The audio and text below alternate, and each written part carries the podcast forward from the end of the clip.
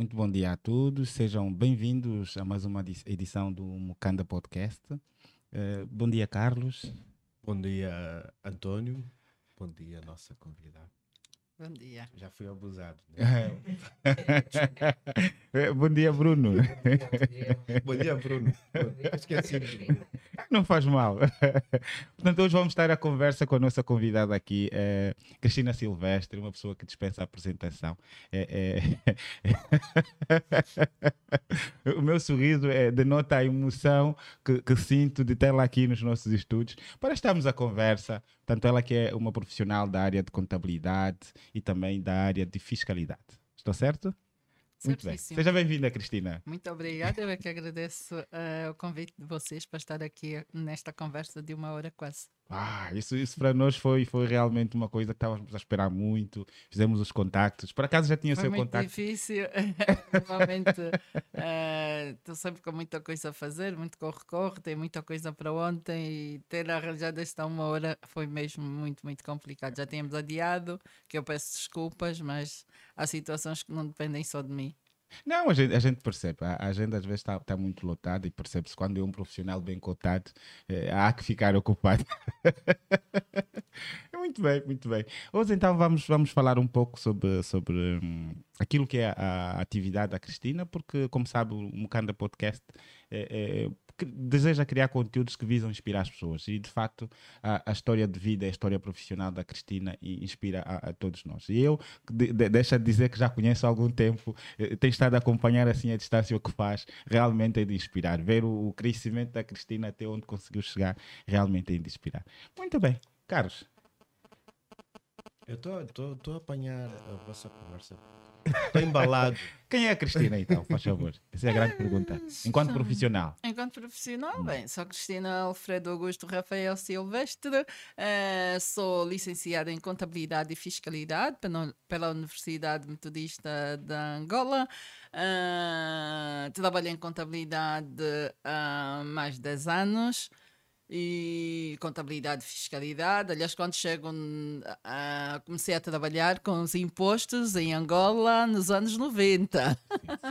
Esta semana estive a falar disso. Nos anos 90 foi o meu primeiro contacto com os impostos na MAP Limitada, a empresa do doutor Manuel Piedade Júnior. E o doutor Piedade dizia-me assim: é, a empresa tem que pagar impostos. Doutor, como é que eu vou pagar isso? Como é que se faz isso? Não sei. Vá à repartição fiscal, procurar saber como é que é feito isso. Então foi aí que começa o meu desfile pela primeira repartição fiscal de Luanda, aí na Maianga. Foi lá onde eu aprendi a preencher o primeiro DLI, anos 90. Muitos dos seguidores nem sequer estavam nascidos, né? Aí em 95, 1995, precisamente 1995. Há uma senhora que eu encontrei no balcão, na altura moça, explicou-me como é que se preenchia o DLI. Fiquei com aquela cábula, guardei na minha bolsa e todos os meses só tinha que desdobrar e seguir os passos novamente, seguir os passos novamente para pagar o IRT, para pagar o imposto de selo, depois ir ficar nas filas, né, que nós tínhamos que estar na fila para comprar o DLI, depois tínhamos que estar na fila para franquear o DLI, depois ir à fila para pagar no banco, que já tinha lá um BPC direto, ficar ali a pagar. Então, é aí que começou o meu contacto com os impostos em Angola. Quando comecei a entrar para a contabilidade, já para dentro dos anos 2000, é, quando descobri, para lá, afinal, aqueles impostos todos dos anos 90 são muito importantes para a contabilidade, aquilo foi unir o útil ao agradável. Muitos contabilistas começaram a lidar com os impostos já dentro da contabilidade, é, no meu caso, caso foi diferente. Surgiu primeiro os impostos e só depois é que chegou a contabilidade. E foi só unir o outro ao agradável. Talvez seja por isso que muitas das pessoas ficam baralhadas. Mas ela é contabilista, é fiscalista, o que é que ela é? Pronto, por eu ter este domínio fiscal e depois fazer eh, contabilidade na, na Católica, a ideia era fazer contabilidade e auditoria. Mas a Católica não tinha esta especialidade. E eh, depois quer saber que a metodista tinha contabilidade e fiscalidade, como eu que eu já fazia, contabilidade e fiscalidade, decidi unir o útil ao agradável, pedi equivalência e fui para a metodista para então fazer a especialidade de contabilidade e fiscalidade, que foi unir o útil ao agradável. Muito bem, mas para chegar a esse percurso, antes fez outras coisas profissionais também, né? Que acho que ajudaram-na a, a- a ter esses skills, essa, essa vontade. Não, o que é? Qual Por a exemplo, por, por exemplo, eh, eu sei que trabalhou durante um período como apresentadora de televisão, né? Ah, mas isso não era a minha profissão direta. Sim, A sim. minha, olha, eu comecei a trabalhar numa barbearia, era operadora de caixa. Trabalhei oito meses numa barbearia como operadora de caixa, mas parece que trabalhei oito anos. Foi assim, um senhor mundo, né? Era uma barbearia muito concorrida. Barbearia, eh, barbearia, tabacaria e perfumaria Vicente, Ginga. Era uma, era uma barbearia muito, muito concorrida. Todos os membros do governo cortavam lá o cabelo. Está aí na Mutamba, estava aí na ficava Mutamba, ali, sim. ficava ali na lateral, na rua Cirilo da Conceição, assim, a subir o BNA. Ok, Aquela rua a sim, subir o sim, BNA. sim, pois é, estava ali, que depois tornou-se num restaurante, já não existe a, a barbearia, mas era ali. Era ali que eu comecei em 94, como operadora de caixa. Depois, quando eu estava a fazer esta, eh, quando eu estava a trabalhar na barbearia, estava a fazer o ensino médio no e-mail à noite, eh, em que eu queria fazer jornalismo, porque jornalismo é o meu curso dos sonhos. queria fazer jornalismo. E, felizmente, naquele ano, ah, fez sair um, um regulamento, acho que é a coordenadora do curso eh, que Deus a a doutora Gabriela Antunes, ela era a coordenadora, fez sair um comunicado, estava assinado por ela, que eh, os alunos que quisessem fazer o médio de jornalismo tinham que obrigatoriamente serem funcionários da cultura ou de um dos órgãos de comunicação social. Eu já trabalhava, mas como operadora de caixa numa barbearia, não tinha nada a ver com essas áreas, né? Então fui forçada a fazer administração pública. E na administração pública, eu fui para a administração pública, depois disse assim: pronto, vou fazer administração pública e depois também, quando, quando terminar o médio, com a administração pública, posso fazer eh, direito. O meu foco foi para direito, né? O meu foco foi para direito. Mas depois, eh, as cadeiras, eh, sempre me dei muito bem com os números, tenho uma, assim, uma sensibilidade, um- um- um- uma ligação muito forte, muito íntima com os números, nunca tive dificuldades nenhumas. As cadeiras de contabilidade, matemática, estatística, e sempre fui dando explicação aos colegas eh, sobre estas matérias também. Eh, e pronto, depois comecei então, quando eu estive, a- qua- depois eu saí da barbearia oito meses depois, fui para este escritório onde o doutor eh, Piedade Júnior me, me punha a fazer tudo, né? Eu fazia de tudo, até ligar impressora, problema com os cabos, eu tinha que estar ali a fazer as ligações. E ele dizia-me assim: eh, eu era um, eh, nu- numa primeira fase era única, e quando chegasse um novo funcionário, eu tinha a responsabilidade de ensinar tudo que se fazia naquele escritório, e eu estava ali a explicar, a ensinar, e assim não era única a fazer tudo sozinha. Por isso, quem, quem estiver a ouvir vai dizer: Ah, então ela já faz isso há muito tempo. É mesmo, há muito tempo, desde os anos 90, que tudo que eu sei fazer ensino as pessoas que estão à minha volta, desde que mostrem interesse em querer fazer isto ou aquilo. E comecei, por exemplo, por ensinar a fazer mapas em Excel. Eu Já fui, já dei aulas de informática quase, né? Mapas em Excel, em eh, documentos em Word, todo esse processo administrativo na, da- das empresas, a área administrativa fazia tudo. Processava salário, emitia fatura, eh, legalizava os documentos da, da empresa, tudo ali. Nesse escritório era assim um mundo. Era um escritório que fazia estudos de viabilidade económica. Os economistas que faziam estudos só apareciam no fim do dia porque trabalhavam nas empresas em que trabalhavam na hora normal do expediente. Mas eu era aquela funcionária que tinha a responsabilidade de reunir todos os documentos necessários que é para eles depois, então, à noite, terem condições que é para elaborarem os estudos de viabilidade. Aí depois, olha, terminei o médio, comecei a pensar em fazer eh, em economia, ir para a faculdade de economia, para fazer então a licenciatura em economia. Foram surgindo várias situações, depois, não, vou para a contabilidade. Foi mais ou menos assim, vou para a contabilidade, contabilidade, faculdade, de, eh, Universidade Católica de Angola. E, e pronto. Depois, a Universidade Católica queria fazer eh, contabilidade eh, em licenciatura em contabilidade e auditoria. E a Católica não tinha. E tinha um colega de turma que eu era delegada já nesta altura, sim, e tinha um colega, o Dimitri, que Deus o tenha, uh, que trabalhava numa era diretor financeiro de uma empresa, e esta empresa era, tinha uma outra empresa que fazia da, que tratava da contabilidade, que é a Lurante, a Lurante do senhor Carvalho. Uh, de ser Antônio Carvalho. Então, a Lurante estava a precisar de, de, de, de, de contabilista, de, de pessoas, assistentes para trabalhar em contabilidade. E, o senhor, e ele deu o meu número disse: Olha, eu tenho uma colega que só fala em contabilidade, só fala em contabilidade, só fala em contabilidade. E eu na Católica, lembro-me que na Católica tínhamos um professor de contabilidade, e essa história acho que nunca acontece em um órgão de comunicação social, e vou contar. Epá, em primeira mão. Vou Muito contar, bem. exatamente. Eh, acho que eu já falei sobre isso na LAC, não lembro. Mas pronto, vou, lá- vou já dizer o que é que aconteceu. Na, na Católica tínhamos a disciplina de contabilidade. O professor de contabilidade era assim, para mim, ele era uma pessoa que sabia de muita coisa, mas não estava a transmitir aquilo que nós queríamos de facto. E estava desesperada, não pôde. Como é que aulas de contabilidade eu nunca vi nenhum T a ser desenhado no quadro? Fui me queixar na direção do curso, doutor Justino Pinto de Andrade, na, na coordenação do, do, do- do curso na Católica. Doutor, nós temos um problema com o professor. Então, qual é o problema? O professor nunca fez nenhum T no quadro, tendo razão, Sim, né? o básico na contabilidade. É assim, eu reconheço que ele sabe muito, mas não é para o nosso nível. Nós precisamos mesmo de recuar um bocadinho. E ele diz assim: Eu vou consultar aqui na base de dados qual é a tua, a tua situação. Ele entra e encontra uma positiva na tal disciplina. Mas como é possível estar a reclamar se até tem positiva nessa disciplina? Não, não, doutor, não, não olhe para a minha positiva. Esta minha positiva é graças ao que eu aprendi na, na- no ensino médio. Eu estou-me a lembrar que em contabilidade, quando há um débito, há um crédito, quando há uma saída, há uma entrada, e isso é que me está a salvar. Não deixar movimentos ímpares. Isso é que me está a salvar. Se não é isso, eu não chego a essa positiva. E o doutor teve isso em atenção, acho que ele também já tinha tido várias reclamações do mesmo professor e decidiu então a, a- a mudar, mudar do, do professor, deixou de ser aquele senhor e foi ser substituído pelo Dr. Cláudio Pinheiro, Dr. Cláudio Pinheiro, que está no VPC, não é? Ele foi dar aulas na minha turma, só que na hora que ele começa a dar aulas lá na minha turma, eu faço. eh, como, é, como é que se diz? Equivalência e vai Não, para não, não, não. Serviço. Tranco o ano, eh, tranco o ano.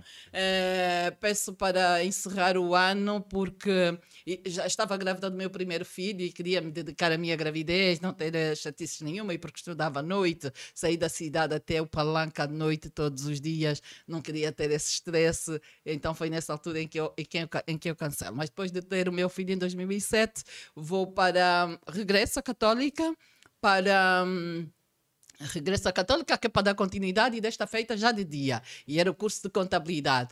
Mas depois havia muito trânsito, nunca consegui assistir os dois primeiros tempos, era um estresse tremendo. Foi nessa altura que fica a saber que a, que a metodista estava a ter, ah, ah, tinha o curso de contabilidade, a, licenciatura de gestão e administração de empresa na especialidade de contabilidade e fiscalidade, e decide então mudar. E neste período, né, neste período, em 2008, eh, vou trabalhar então para o Senhor Carvalho na Lurante. E o Senhor Carvalho foi, uma, assim, foi, uma, foi, uma, foi, um, foi um momento diferente. A minha entrevista foi no parque do BPC. Em frente ao BPC não tinha ali um parque de Sim, estacionamento, cheio daquela confusão sim. dos miúdos e os É. carros. Pois é, um belo dia de manhã, eu estou ali, eh, porque o senhor Carvalho acho que ia para a ilha, parou ali perto e disse-me: pode vir ter, eu estou aqui no sítio tal. Está bem, está bem, eu vou aí, não sei quantos. Lá vou até o, ao parque, ele de- posicionou-se assim no muro. Ele bem alto e eu aqui assim a olhar para ele. Então, o que é que sabes em contabilidade? Qual é a tua experiência em contabilidade? E eu, bem, a minha experiência é só mesmo de fazer uma prova, depois ter positiva a contabilidade, assim, a trabalhar como tal, não. Mas pronto, tem mais ou menos assim, noção básica e tudo mais. E ele, estou mesmo a precisar de alguém que já percebe, que já está no dia a dia, na prática, mas não é o teu caso. Eu, não, não é o meu caso. E está disponível para começar quando? E eu, eu tenho disponibilidade imediata. E ele diz-me assim: "Ehm, eu, pronto, se for uma pessoa que aprende rápido, te vou passar tudo e muito rapidamente vais, vais perceber. Então podemos começar amanhã? Sim, sim, podemos começar amanhã. E o meu primeiro dia de emprego já nesse escritório de especialidade da Lurante, que existe até hoje, a toda a equipa da Lurante. eh, mandar lembrança para eles, mas o senhor Carvalho, o senhor Carvalho continua, é o dono. O meu primeiro dia de emprego foi ir a uma reunião em Viana. E nesta reunião, o senhor Carvalho, ah, vamos logo, e não sei o quê, sim, sim, sim, era só para falar de contabilidade. Ah, o senhor, de, deste cliente, apresenta um problema ligado aos recursos humanos. E eu ouvir a conversa e não sei o quê, e depois peço ao Sr. Carvalho que é para falar. E ele diz assim: sim, sim, sim, o que é que era? Eu explico qual, o que é que tinha que ser feito para se resolver aquele problema. E ele, ah, então podemos resolver assim, sim, sim, isso é muito fácil, assim, assim, assim. É que eu na Lurante fazia tudo, tratava de legalizar os trabalhadores todos na segurança social, e a segurança social para se legalizar os trabalhadores, para quem não sabe, ainda eram aquelas folhas é, A4, não é? Sim. Não, A, A4. A3. Não, não o, A, o A4 é o normal, né? O A3. Então, o A3, O aqueles A3, mapas sim. A3, tínhamos de estar ali a preencher linha a linha, quadradinho, quadradinho, assim. Era aquele formato que era para se legalizar os trabalhadores da Segurança Social. Depois. Eu disse que sim. E a saída deste cliente, ele pergunta-me se eu tinha feito alguma formação em recursos humanos e o que é que eu sabia fazer em recursos humanos. E eu disse: não, é assim, Sr. Carvalho, eu sei tudo dos recursos humanos, mas não é de formação, mas é já de estar ali mesmo a trabalhar nisso. Já trabalho nisso há muito tempo, há mais de cinco anos a trabalhar nisso. Ele diz assim: a empresa, para além de prestar serviço em contabilidade, também tem. Eh, a área de recursos humanos, mas não está ativa porque nunca encontramos ninguém que é para levar a- avante esta área. Se já domina nisso e estas são as preocupações mais comuns da- das empresas, então vamos ativar isso e se calhar ficas a responsável. Claro que eu fiz cara feia, né? Como podem imaginar, porque eu estava aí para a contabilidade e não para recursos humanos. E ele diz assim: Mas não te preocupes, a par disso, eu te vou, vou continuar a passar-te a contabilidade e não sei o quê. Eu acho que eu aprendi tudo de, de contabilidade em um Fazer. mês. em um mês. Então, chegou uma altura em que eu já não ia, já não precisava de ser Carvalho para ir às reuniões. Eu ia para as reuniões e estava à vontade a falar tanto de contabilidade como de, de, de, de- recursos humanos e fiscalidade. Foi assim que começa. Mas depois eu retomo a católica e decido estudar de dia. Aí pedi para sair eh, da Luranta, apesar de que o senhor Carvalho disse-me assim, Cristina, então não precisas sair. Eh, vais ficar aqui na mesma, vamos dando um desconto, tu estudas num período, vens cá no outro período, e eu, para mim, era, aquilo era, não ia dar certo. Numa primeira fase sim, mas se calhar íamos começar a chocar, e eu quando estudo sou muito dedicada, preciso de tempo de estudar em grupo, sigo as fases todas, se há grupo de estudo eu tenho que fazer parte, se tenho que ir à, à faculdade em horas que não é aquela do meu horário normal eu tenho que lá estar, pronto, para mim estudar é a prioridade zero e tenho que estar ali a seguir, e eu via isso o meu pai a dizer, então tive que seguir. E pedi para sair, e ele não queria, mas eu tive que dizer que sim, que saía. E aconteceu uma coisa muito engraçada que acho que eu também nunca disse e vou aproveitar de estar aqui com vocês. Muita coisa em primeira mão, né? Vai lá. Pois, então, como é óbvio, como podem imaginar, quando eu saí da Lurante, vários clientes me vieram aliciar. Muita gente a ligar. normal, quase. Pois é, isso é o mais comum, né? é. Muita gente me vieram ligar, olha, saíste, como é que saíste? Eras tu que cuidavas disso, olha, nós vamos deixar a Lurante e queremos ficar contigo e vamos isso, só vai ter pessoas a me oferecerem assim coisas que eu nunca sonhei que me fossem oferecer, só para eu estar ali. Então, um belo dia tive que fazer um e-mail e pus o senhor Carvalho em linha, em cópia a dizer a todos que sim, que eu tinha saído, mas para projetos pessoais, que eu precisava terminar a minha universidade, a minha, a minha faculdade, que não tinha terminado e eu fazia questão de terminar, por isso estava-me a desligar. Que não tinha saído para abrir a empresa A ou a empresa B, ou seja, para fazer concorrência. Não foi essa a minha, a minha saída, não foi para isso. A minha saída foi numa primeira fase para concluir a minha formação em contabilidade. Tive que fazer isso porque não quis sair, E- como muitos e né? Saem e levam os clientes sim, da, do, sim. Não, não, nem pensar. Não fiz isso, felizmente não fiz isso. Eh, deixei isso bem claro e o Sr. Carvalho esteve em cópia neste e-mail.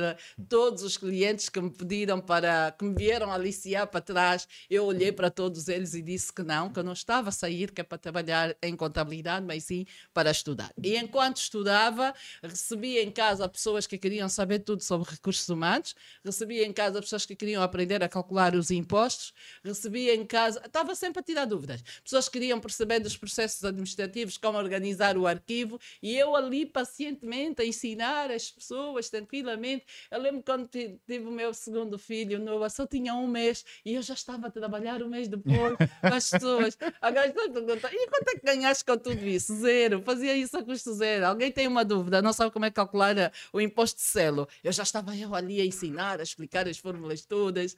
Então, nisso de estar a passar, eu lembro-me que uma senhora, Terezinha, obrigada, ela deve ouvir isso vai se lembrar muito bem. E é muita gente lá em casa e ela dizia que ao falar disso com alguém, esta pessoa dizia assim: Mas, oh, mas ele ensina tudo isso assim, não cobra nada, não, não cobra nada. Ela devia ter uma empresa para fazer isso.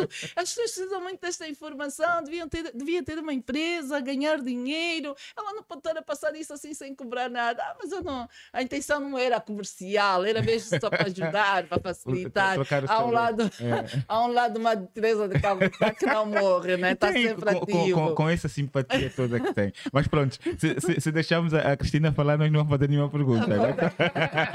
pronto, e foi aí que depois é. me surge um trabalho. Não, mas eu gostaria ainda de perguntar algo, ah, sim, depois sim, não vamos deixar não, a gente Deixa-me só concluir essa, esta sim, parte. Foi, mas eu, neste, neste período, entretanto, já tinha passado pela SOF a fazer uh, formação, uh, formação profissional de contabilidade. ficava na Maianga? Na, na, na, não, aí no, na Samba, na rua principal no, da Samba. Bairro Azul. No bairro Azul, exatamente. Olha, é, é, temos muitos sítios que estivemos juntos, em tempos diferentes. fui formador na SOF também. Ah, olha, eu, eu estive lá, estive lá a fazer a formação, porque depois é, precisava dar a entrada do processo na faculdade, no Ministério da Sim, eu me lembro que foi nessa Finanças. época também que eu tive lá da formação. Eu tive que dar o meu processo, para me inscrever, sim, para ter um número, número para assinar da, a conta, conta no Ministério sim. das Finanças. Eu, como não vinha da Faculdade de Direito, porque da Faculdade de Direito tinha um número de, de, de primeira, tinha então que constituir todo um processo, apesar de ter experiência profissional, não era suficiente, tive que fazer a formação na SOF, juntar o certificado e dar a entrada. Depois, então, tenho o um número como técnica.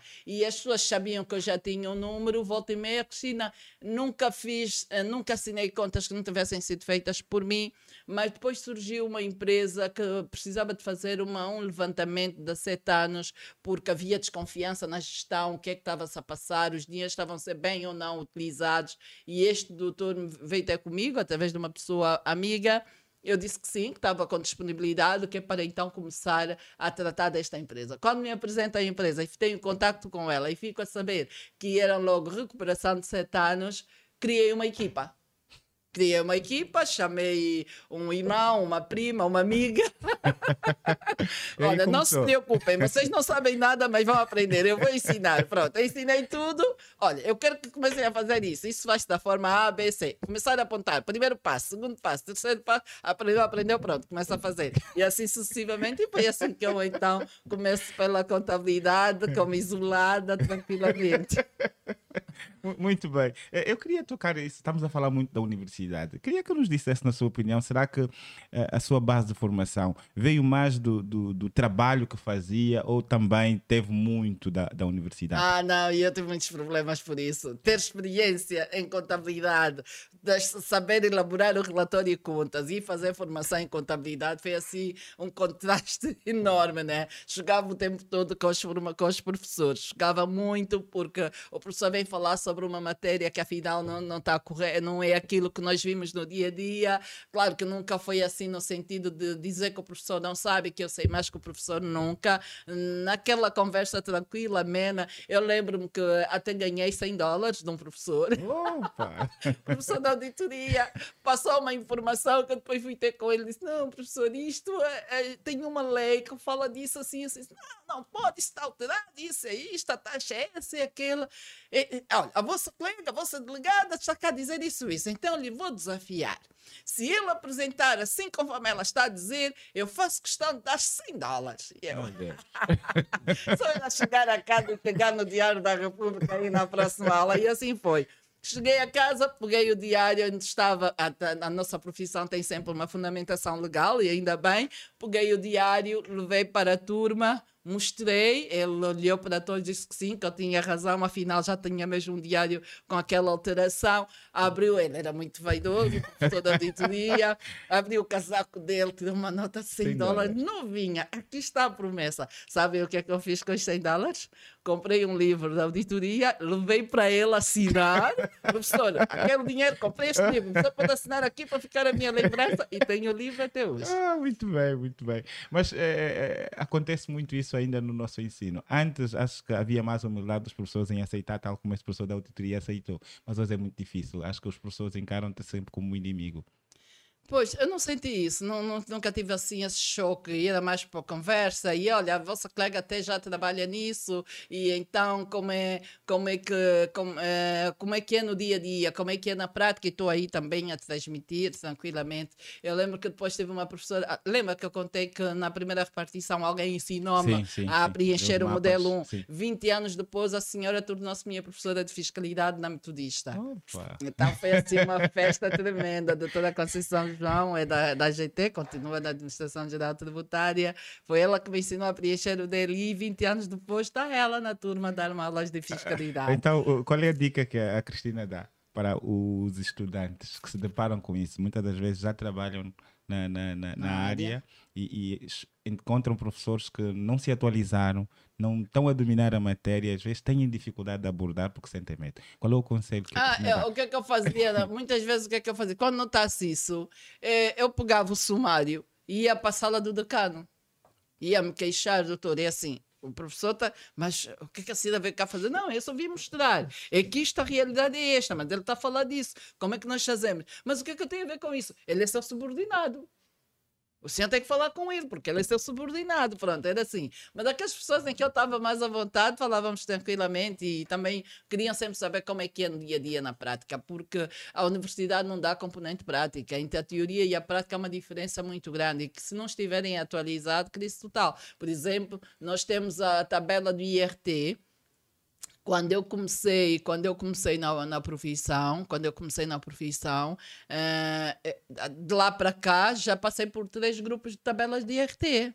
Se um professor que dá fiscalidade não está a par disso, está a dar aos alunos uma das duas primeiras, não está nesta atualizada, é muito grave, não pode ser. E se tiver em sala alguém que domina, e aconteceu numa sessão, numa aula, numa aula, não lembro qual foi a disciplina, e o tema seria processamento de salário. Eu dei conta que o professor no quadro, ao processar o salário, estava a, a somar na base tributável do IRT os 3% da segurança social. 3% da Segurança Social está isento de IRT desde sempre. Eu, quando dei conta disso, perguntei, professor, eu posso ir resolver o exercício no quadro? E ele, sim, sim, quer resolver? Quero ser professor. Pronto, então estava lá. Eu fui, fui resolver e aproveitei corrigir. Ele foi veio falar comigo, ah, então era por causa disso. Era assim, professor. Então é assim, podes ir dar nas outras turmas em que eu dou. Ah, com muito gosto, professor. Então tive que ir de manhã, e eu estudava tarde, tive que ir de manhã, acho que depois fui à noite dar a mesma sessão, já com aquela regra como deve ser, porque a Segurança Social não tributa para o IRT. Pronto. Muito Já pensou em dar aulas? Eu sou formadora e já, já estou certificada pelo Ceifor, né? Ahm, e já faço, já, já estou dentro do pacote da Bolsa, do, eh, da Bolsa Nacional de Formadores, dou formação, já tenho convite para dar aulas em muitas instituições. Ô, ô, Carlos, disciplinas que- também, se- também, também se não fosse formadora, com o que ela já faz. Não, é que formação está no sangue, Ah, a não, formação desde sempre. Desde o colega que chega e não sabe ligar o computador, eu tenho que lhe ensinar a ligar o computador, a fazer os primeiros passos. Desde sempre que eu faço isso. Mesmo no ensino de base, dava explicação. No e-mail, os meus colegas da turma dê explicação desde sempre. Então, esta veia estar a ensinar, a explicar, acho que é nata, né? já está na Sentes a- pessoa. essa, essa, essa vontade em partilhar o conhecimento, em partilhar ideias novas, experiências, trocar experiências. Trocar experiência. Agora, se calhar a luta será quais disciplinas vai escolher. Ah, não, é muito fácil. Eu já vi que é uma senhora de mil ofícios, né? Entende É muito fácil. coisa. Não, é muito coisa. fácil. Eu, eh, se tivesse que- eu estou à vontade tanto em contabilidade como em fiscalidade, E recursos tranquilamente. humanos também. Ah, e recursos humanos também, pois é. recursos humanos também. Mas eh, estou à vontade. A- a- As propostas que eu tive é para dar fiscalidade. Acho que eh, precisam de ol- olhar para a fiscalidade, mas eu também sou formadora na Ordem dos Contabilistas, sou formadora tanto para formação contínua como para o EAC, estágio em ambiente controlado. O Dr. Fernando Hermes, na presidência do Dr. Fernando Hermes, ele teve uma ideia fantástica, que foi ter no grupo de formadores estágio em ambiente controlado pessoas que trabalhavam em contabilidade. Assim era unir o útil ao agradável, levar a componente prática no dia a dia da, da, das sessões. E eu digo sempre às minhas às turmas em que destilo, digo sempre: eu adoro vir dar o EAC. Vocês não sabem porque eu adoro vir dar o EAC. Não, é que a sessão daquele dia Sim. é um assunto que eu estou a resolver durante a semana. Okay, muito bem. então, essa vantagem yeah. de levar logo o que é que acontece de facto para as sessões e acaba por dar aqui um, uma vantagem muito boa. Eh, chamou aqui a, a ordem, é um órgão de peso, né? A ordem e também, lá, lá, lá, lá também é uma pessoa de peso. Ah, não sou. Bom, não sou o, que é que, o que é que a ordem, ou a ordem, ou a sua opinião, o que é que se devia fazer para ah, não haver muito esse desfazamento entre o que a academia ensina e aquilo que é a prática, porque muitos países já fizeram o inverso, ou seja, aquilo que é a prática é o que a academia está a ensinar. Dou pois. um exemplo prático, por exemplo, que acontece em Londres. Portanto, eles até ignoram quase pessoas que vêm das universidades e preferem as pessoas que fizeram formações práticas, que eles dizem é isso que nós precisamos. O que, é que, o que é que se devia fazer, na sua opinião? Aqui é o ensino superior e o Ministério da Educação é, tentarem perceber o que é que acontece no dia a dia destas matérias, destas, destas disciplinas e procurar a componente prática, ou seja, quando é uma, a faculdade de engenharia nas universidades tem sempre laboratórios, não tem? É? Para, para, a nossa, para a nossa profissão também precisamos coisa, uh, algo do género, uma sala equipada com equipamento informático, com programas de contabilidade, para no, saírem da teoria e irem para a componente prática. E fazerem que muitos países fizeram, terem uh, eh, 50, mais do que 50% dos professores de contabilidade, das ciências contabilísticas, estarem ligadas, terem esta, esta, esta, esta, uh, estarem nesta atividade, estarem no ativo. Eu não posso acreditar que alguém vai me falar de contabilidade e trabalhou em contabilidade há 10 anos atrás, por exemplo. Temos isso. E temos pessoas a darem disciplinas de contabilidade que nunca trabalharam em, em contabilidade. Ou é, aqui depois é ver ia fazer uma coisa que acontecia. Eu tive uma disciplina em que eram dois professores. Um só dava teoria e o outro só dava prática. Então, o que era da prática, se calhar tinha aquilo no dia a dia dele laboral. Também podiam fazer isso e era ótimo, e era unido o útil agradável. Aqui tem que se alterar o, o programa uh, curricular deste, de, de, deste curso para enriquecer mais. Por isso é que a Ordem faz o estágio em ambiente controlado mesmo depois de licenciados, têm que fazer 10 meses de formação para irem ao exame nacional e, ah, e, temos muita, temos assim em sala pessoas todas contrariadas, mal dispostas, chateadas, porque eu já sou mestre, eu já fiz é isso e aquilo, que é isso vir para cá, sentem-se diminuídos, mas no primeiro momento, depois de um mês, começam a ver, epá, não é que está a valer a pena estar aqui a ouvir esses senhores. Mas, mas é o tempo que se perde. Porque você já passou cinco anos ali, tem que passar mais um ano. Se houvesse essa conciliação. Sim, aqui era sim, a ordem tem acordos assinados com determinadas entidades, eh, entidades de ensino, em que já isso, eles no final, no, na reta final da formação, já começam a frequentar o estágio e assim é unido o outro agradável. Quando terminarem, estão logo com, esta, com este momento também resolvido. Ok, então desde é. parabéns à ordem. A ordem está a fazer, está a fazer um trabalho, um trabalho muito bom porque eh, precisamos de contabilistas. É? Estamos muito pouco e, e tem que ser. Não há, não, não há contabilidade só com teoria. A prática é muito importante. Agora, quantos contabilistas. Desculpa, eh, não, pode ter Quantos contabilistas pensa que o país precisaria neste momento? Olha, eu não consigo atender a, a, a, demanda a, demanda das empresas. Sim. Olha, assim, eu só, só, só podia dizer isso com muita certeza se alguém me tivesse a dar informações seguras sobre o número de empresas que existem em Angola.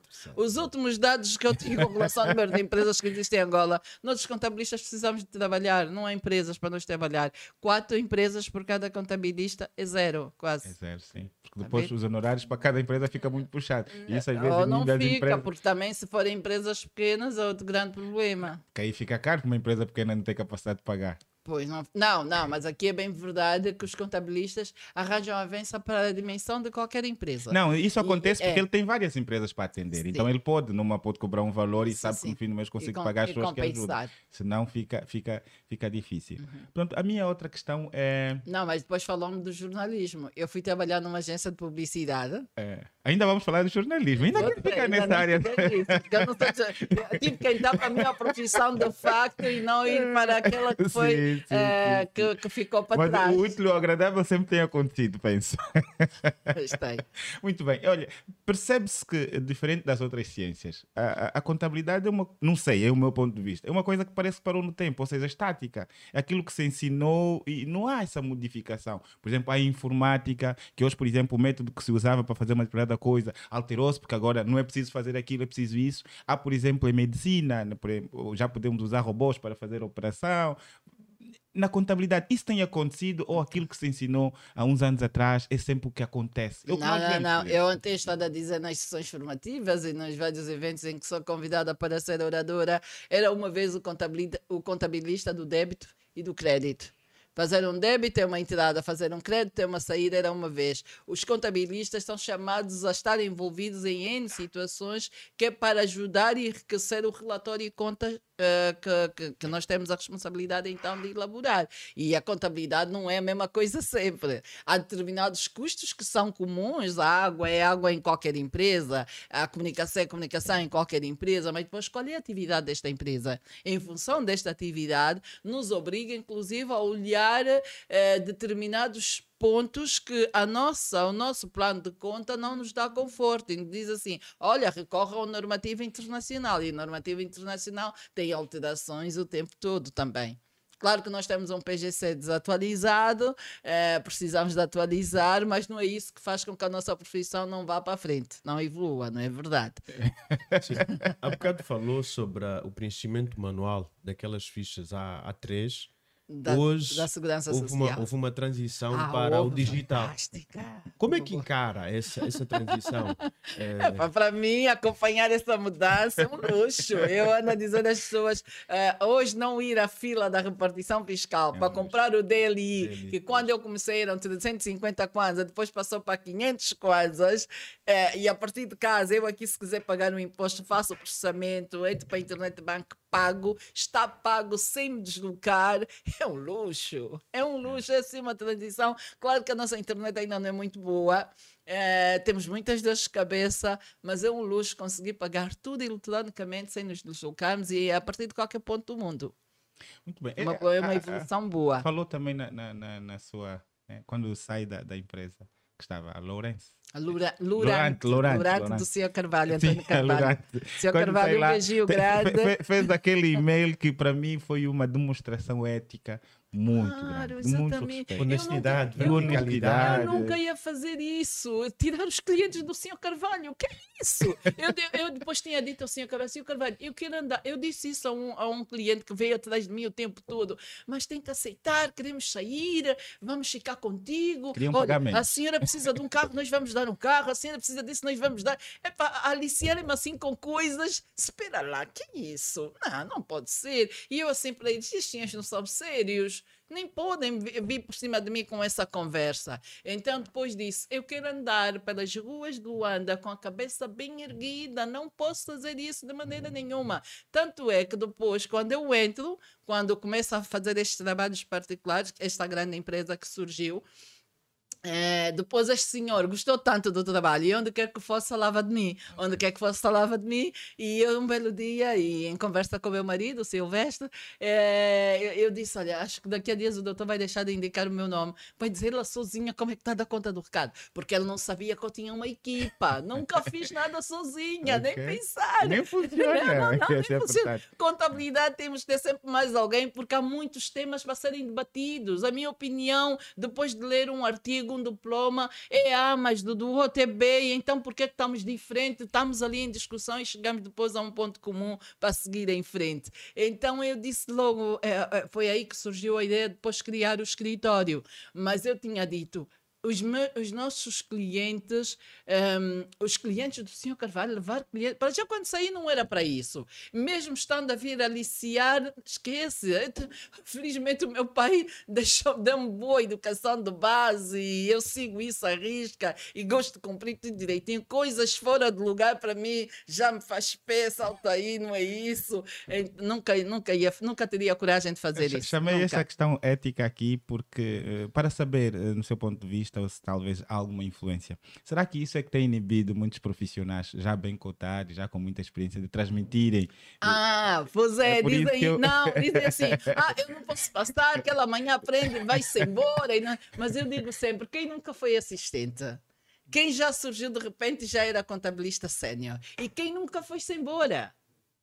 Ah, quem nunca foi-se embora? Eu comecei na Lurante, saí olha, e segui o meu caminho. E na Lurante já devem ter passado muita gente. Por isso acho que não faz sentido isso. Eu estou um ambiente mesquinho, sou eu que sabe fazer. Então, um escritório com 20 empresa. Sou o dono do escritório é que faz os relatórios e contas. Ah, e quem, quem valida os erros que ele está a cometer? É perfeito. Ninguém é perfeito, até os meus relatórios fazer sozinha do princípio ao fim, nem a brincar, nem pensar. não, não pode ser, a equipa tem que estar toda envolvida, todos envolvidos até chegarmos à fase final e estamos a passar a quem precisa. É uma mais-valia para nós porque não ficamos sobrecarregados e o trabalho é feito dentro dos prazos que se pretende. Tá? E fazemos trabalho de qualidade. Estão todos envolvidos e o trabalho tem maior qualidade. Sim, mas também eh, para aqueles que, que eventualmente são assistentes, estão a trabalhar na, na algum escritório, também devem ter esse, essa componente ética. Por Sim, acaso, sim. eu, eh, se tenho essa possibilidade de te ensinar, tu também tens de ter, porque é, é, é chamar a atenção mesmo, porque a gente, muita gente, já as pessoas têm dificuldade de transmitir, as pessoas estão aí a aprender, terem, serem éticos nesse sentido. Sim, Porque às sim, vezes e o que acontece é que eles, em vez de irem procurar, podem até largar a empresa que estão, ou o escritório que estão, em vez de ir procurar os seus próprios, vão atrás dos clientes da própria Pois, isso é empresa. que não está correto. Sim, Aí é que não sim. está correto. Até porque aprendeu tudo nesta casa, tem que se valorizar isso e, como se diz na gíria, a porta tem que estar sempre aberta, não é? Porque nós não sabemos o que encontramos lá em frente. Se der para o torto, nós regressamos. Ah, nós no escritório temos uma política fantástica. Eu, enquanto estava na Metodista, eh, um professor de contabilidade pedia-me para eu aceitar eh, alunos da- de contabilidade, aqueles que ele identificou como sendo os que se destacavam, para estagiarem no escritório. E nunca disse que, que eu tinha ligação direta com o escritório, nunca disse. Sempre disse: olha, eu trabalho no escritório, o meu chefe, deixa-me falar com ele para ver se ele aceita. Está bem, está bem. Então, lá depois ia dizer a pessoa: não, meu chefe já aceitou, eles podem. Mas depois eu dizia, tem regra. Não podem ir de não podem ir de calça jeans, não podem ir de t-shirt. As meninas não podem usar unhas tipo aquelas bruxas, aquelas unhas do baile da saudade. Não pode. Todo cuidado é pouco. Nós não vendemos um bem que é palpável e que as pessoas olham, é bonito e gostam e vão para frente. Nós vendemos serviços. Os serviços as pessoas não, não, não têm a visibilidade direta. Então a nossa boa imagem, a nossa postura enquanto profissionais tem muito peso nisso, né? Então era só ditar as regras, atenção, não podem ir de calça jeans, gente se rasgar do joelho, esquece, não entram para o escritório. Tênis é para esquecer, faz parte do nosso código de conduta, né? Então não pode, não, não pode, há muita coisa que não pode, e os meninos começavam a praticar, mas porque tivemos sempre este cuidado. Ir à busca, nós não gostamos de estrela. Não gostamos de estrela porque as estrelas às vezes confundem. Nós, às vezes, em casa, olhar para o céu, tem muitas estrelas.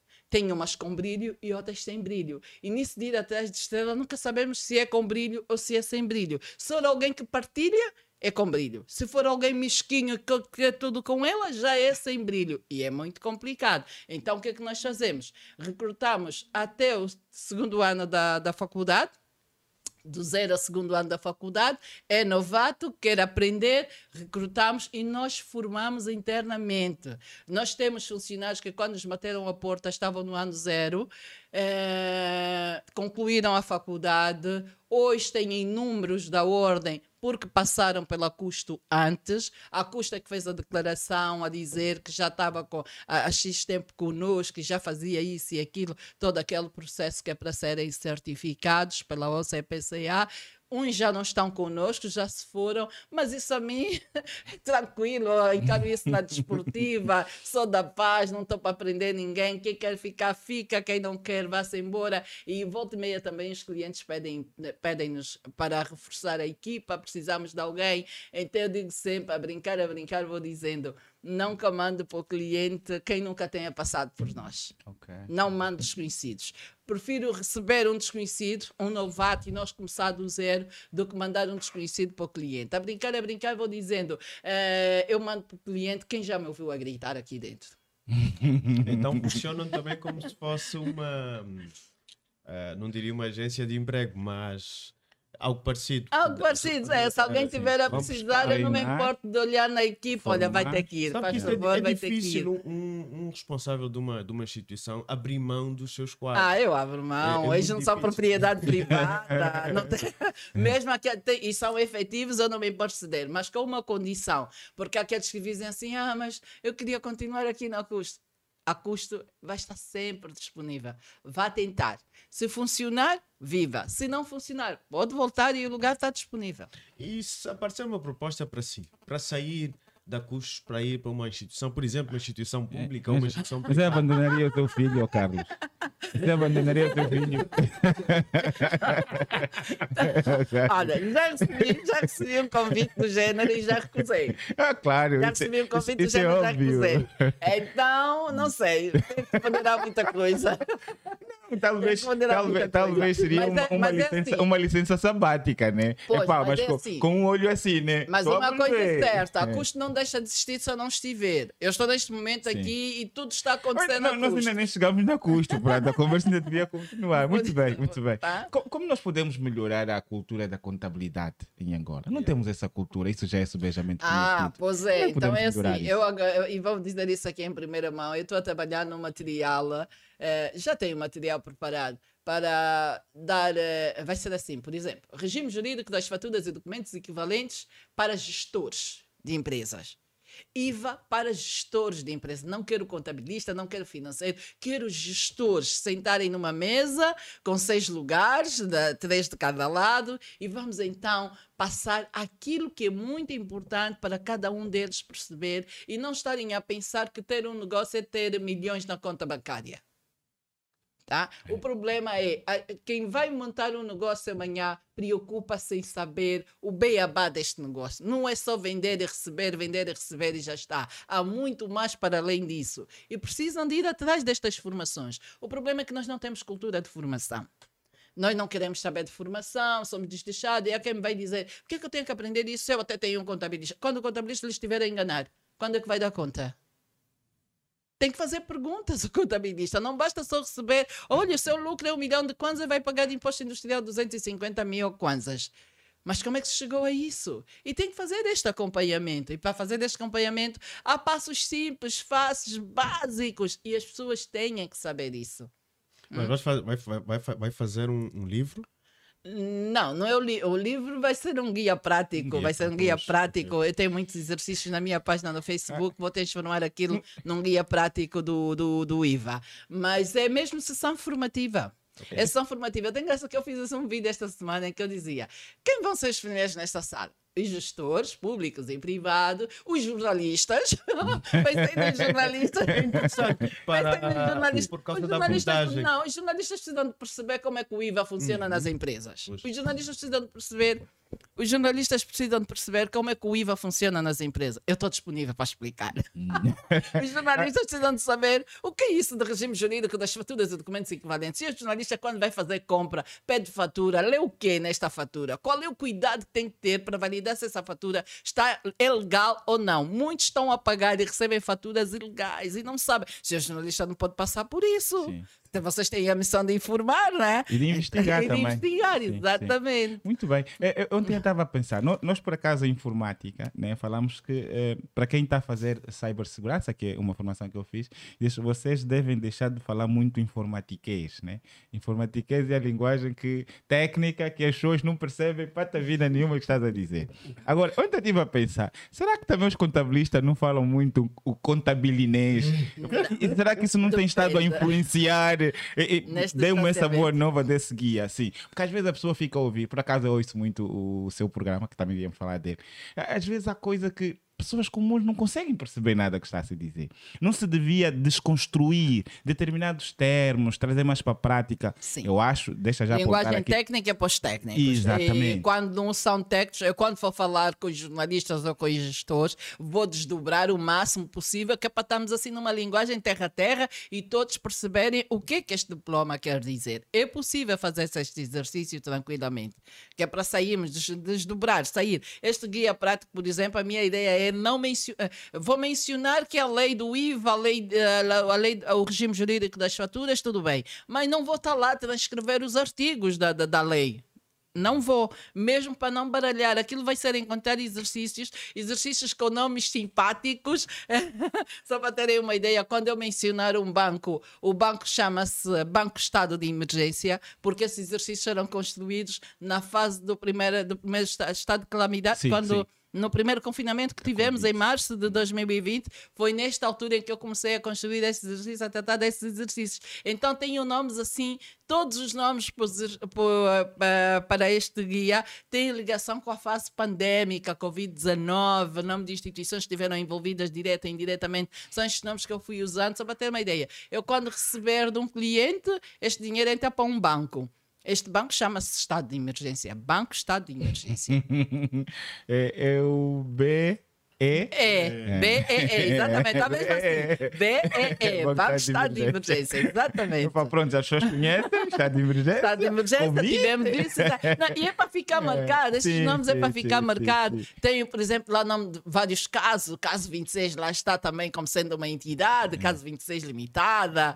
eh, e as vacinas, as empresas que andaram a trabalhar nas vacinas, toda aquela fase de pesquisa, estão lá todos eternizados. E então, é, é mesmo para também facilitar, porque ah, só por encontrar esses nomes as pessoas vão ficar curiosas. Sim, vão sim, mostrar sim, interesse e sim, vai sim. prender. Sim. Então, pronto. E, e- e não se devia começar esse ensino já desde a creche, por exemplo, ou desde, sei lá, começar as pessoas a saberem o que é débito, o que é crédito? Não se podia começar por ali?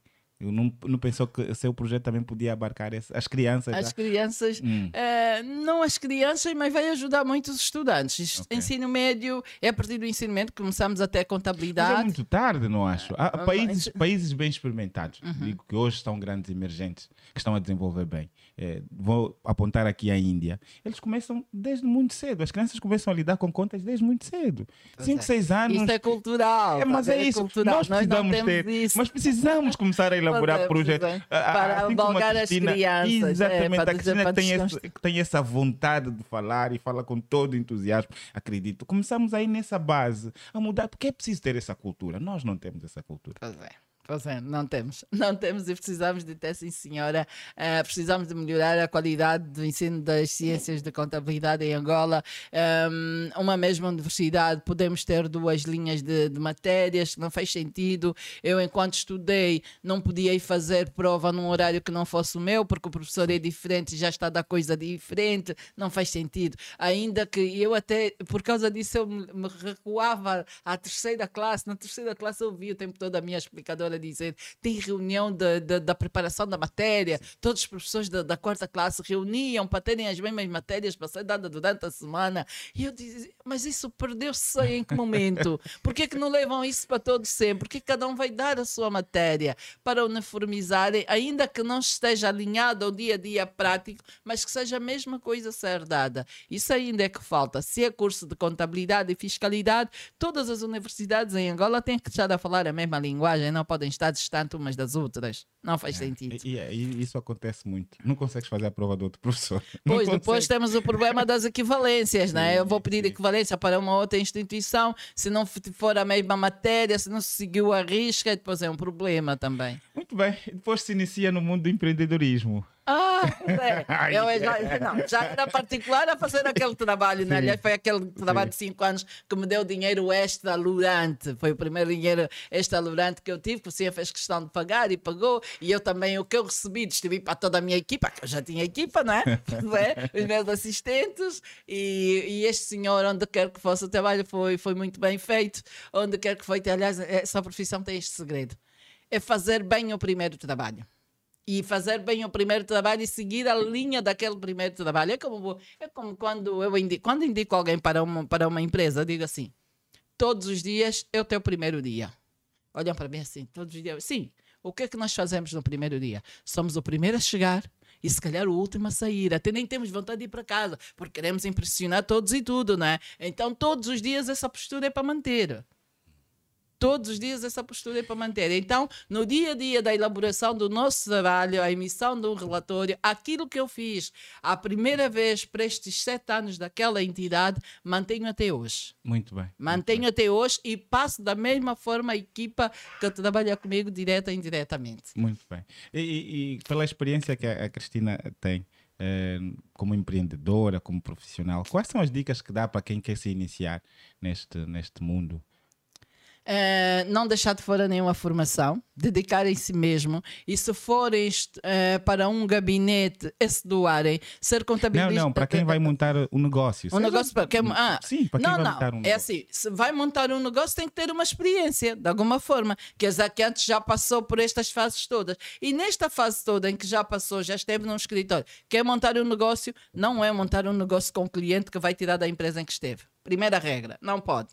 Eu não fiz isso, conheço muita gente que não fez isso e não faz sentido fazerem isso. Roubarem o cliente da empresa que te sustentou durante muito tempo. Isso é ser ingrato, né? não pode ser. não pode ser. Uh, faça por si mesmo, encontre o seu cliente e segue, e segue em frente. Basta que encontre o primeiro cliente, este cliente depois vai falar de si onde quer que vá. E foi o que aconteceu comigo. Nunca fiz publicidade nenhuma. Olha, preciso de cliente A, cliente B. Fiz a primeira vez muito bem, esta pessoa tratou de falar de mim e assim sucessivamente foram surgindo outros e mais outros. E aconteceu uma coisa engraçada: um senhor que era da Lurante, é cliente da Lurante até hoje Uh, de repente recebo um telefonema e a senhora disse: veio o nome do senhor Fulano. E eu, senhor Fulano, sim, sim, da empresa tal. E fiz logo cara feia, porque eu já tinha dito a este senhor que eu não saí que é para tirar os clientes do senhor Carvalho. E como é que ele agora manda uma senhora ligar para mim? Eu, tá bem, pelo sim, pelo não, vou falar com a senhora. Sim, qual era o assunto? Ah, não, eu estou a chegar a Angola, vamos montar. É no caso novo. Estou a chegar a Angola, vamos montar um negócio próprio. Mas eu pedi ao senhor para indicar a empresa que cuida das contas dele. Mas ele disse-me: não, vai ter com esta senhora. Essa senhora vai saber ajudar. Passado dois anos, a senhora me veio dizer assim: Ah, eu hoje percebo porque que o meu amigo indicou a senhora. Pois a senhora domina isso, domina aquilo. E eu, pois, só tenho que agradecer. Como eu sempre disse não a ele, ele também, pronto, ficou quietinho, mas depois fez questão de nos indicar. Ele conhecia-me da Lurante, fez questão de me ensinar o nosso nome. Mas também não tinha como uma pessoa com essa ética, com esse nível. então, pronto, ele indicou e a senhora é nossa cliente até hoje, felizmente é nossa cliente até hoje. Então a regra é essa: encontrarmos os nossos próprios clientes. Eu às vezes digo assim: na rua de vocês não tem as lojas dos malianos? Acho que em toda parte da cidade há uma cantina qualquer desses malianos, né? os mamadus, como chamam, malianos e tudo bem. Eles precisam ter contabilidade. Até pode já começar por aí. Ir lá falar com ele, que ele não pode estar só a receber, a receber, precisa estar organizado e há regras próprias. E se eu já sou da área, já conheço as regras básicas todas se convencer um deles, ah, ele vai trazer toda a família. Sim, sim. Eu, eu aconselhei a minha esposa a fazer isso. Ela trabalha com contabilidade. Ah, pois. Eu disse numa vez, houve uma altura que a empresa em que ela estava a trabalhar eh, teve problemas de falência e Uhum. tiveram que despedir pessoal. Ela foi uma das, Das, ah, das, das convidadas a, A a, sair. trilhar Convidada. Então Ok. começou atrás de, de, de clientes Uhum. e sugerimos: olha, por que, que não vamos bater a porta aqui do pessoal das cantinas, desses pequenos negócios, para ver se não precisam de ajuda? E por acaso, um ou outro, alguns ainda estão meio fechados, mas Sim, um ou sim. outro abriram-se e, e com mesmo alguns amigos, "Epá, o António tem uma empresa, António, como é? Quem faz a tua contabilidade? É, Olha, ser. que é alguém que pode fazer-te ajudar nisso? Por acaso é interessante. Nesse caso, como é que olha para o mercado informal versus contabilidade? Ah, mercado informal, esquece. eu estou curiosa, eu quero ir visitar o mercado. Estou sempre a dizer que vou visitar e nunca fui. Qual, Tenho que arranjar 30 assim o Cantinto? 30. Não, agora também o cantinho vai entrar, né? Queremos, queremos ir fazer um levantamento, depois construímos mesmo assim um balancete com movimentos das compras, vendas, essas coisas É um todas. desafio interessante. Vou querer saber. Sabe- Sabe que eu estava a pensar, oh, Cristina, é, é uma coisa muito interessante que acho que se aliarmos os privados e alguns profissionais, pode-se resolver bem tem esse problema. Por exemplo, hoje há softwares certificados que permitem ter múltiplas empresas. E eu, em tempos, estive no mercado aqui do Zango a fazer uma investigação. Eu disse: se eu, por exemplo, consigo montar uma empresa e essa empresa começa a prestar serviços de assessoria ao pessoal do mercado, eu começo a tornar uh, informatizado esse pessoal. Então, eles não precisam ter domínio do computador, não precisam ter domínio da informática. Eu lá, montando um computador, montando internet, consigo dessa assessoria. Então, a AGT não podia pensar em trazer não, se calhar isso na, na, na, iniciativa da AGT pode ser privada. E eu também, volta e meia, já falei nisso, que é, por exemplo, um, há muitas empresas que recorrem ao mercado informal muitas. porque não encontram nada no mercado formal. Eu não posso ir para a direção deste mercado, porque até os mercados têm sempre uma direção e pagam-se uma taxa que é para estar aí. É, ter um caixa com computador para eu fazer as faturas para essas empresas. Isso. Depois cada uma delas deixa uma taxa. Eu montei um projeto assim. É, uma eu taxazinha. É, formalização é, da... sim, montei Não, um pelo menos assim. aquela entidade vai ter. É assim, cada vez que uma empresa recorre ao mercado informal, já tem para entregar aos cofres do Estado 25%. Porque aquela compra não é aceita fiscalmente é como se fosse o lucro dele, vai ter que entregar 25%. 25%. Se passar por, por este caixa que vai estar montado aí, esta empresa vai lhe emitir a fatura e ele vai deixar uma taxa pela emissão desta fatura. E esta fatura está a ser feita num software certificado. Fica, cumpre as regras todas, ele vai poder abater nos seus custos, no, no, seu, no seu lucro fiscal tranquilamente. É um, é um custo aceito fiscalmente e tem o problema resolvido. E depois então, gera também mais emprego, né? depois começar gera a formalização. Emprego, exatamente. E mais arrecadação para o Estado. Sim. Né? E há sempre aquele vício. Falando nisso, é, olha sempre a parte dos impostos, das taxas, é, como um, para quem paga é uma espécie de obrigação, é um ônus, é um peso mas há uma, uma retribuição, digamos assim, que o Estado deve dar ou deve criar para, para o cidadão. Pois é, sim, os impostos também contribuem para o OGE, né? Está lá a conta parte ligada às receitas fiscais. E com essas receitas fiscais, o que é que o OGE faz? Criar melhores condições para todos nós, né? Uhum. Se queremos ter bons hospitais públicos, o OGE tem que ser alimentado. Não só com as receitas petrolíferas, mas com as fiscais também. Em bom rigor é isso, há uma contrapartida, que são as necessidades básicas de todos nós. Há, há, há, um grupo de necessidades que é da responsabilidade de todos, desde a educação, a saúde, hum, e, pois, educação, saúde, sobretudo, transportes, transportes públicos, uhum. nós precisamos de ter isso. E, e, os nossos impostos acabam por contribuir para isso. No caso do Muito IRT, qual é uh, o nós IRT? Lutamos muito. Não, o IRT é isso. O IRT vai mesmo também para alimentar o orçamento do Estado. Que é um, que é um castigo por estar a trabalhar. Olha, a trabalhar, não, temos que pagar alguma coisa, mas é para contribuir para estas necessidades do orçamento geral do Estado também. Uhum. É? No, no, seu escritório. Segurança também, né? Segurança, é. educação. Sim, sim educação, transporte, segurança, fazem parte das necessidades para todos nós, que é a responsabilidade do Estado garantir isso. Muito bem, muito bem. Quais são as dificuldades que encontra enquanto uh, empreendedora?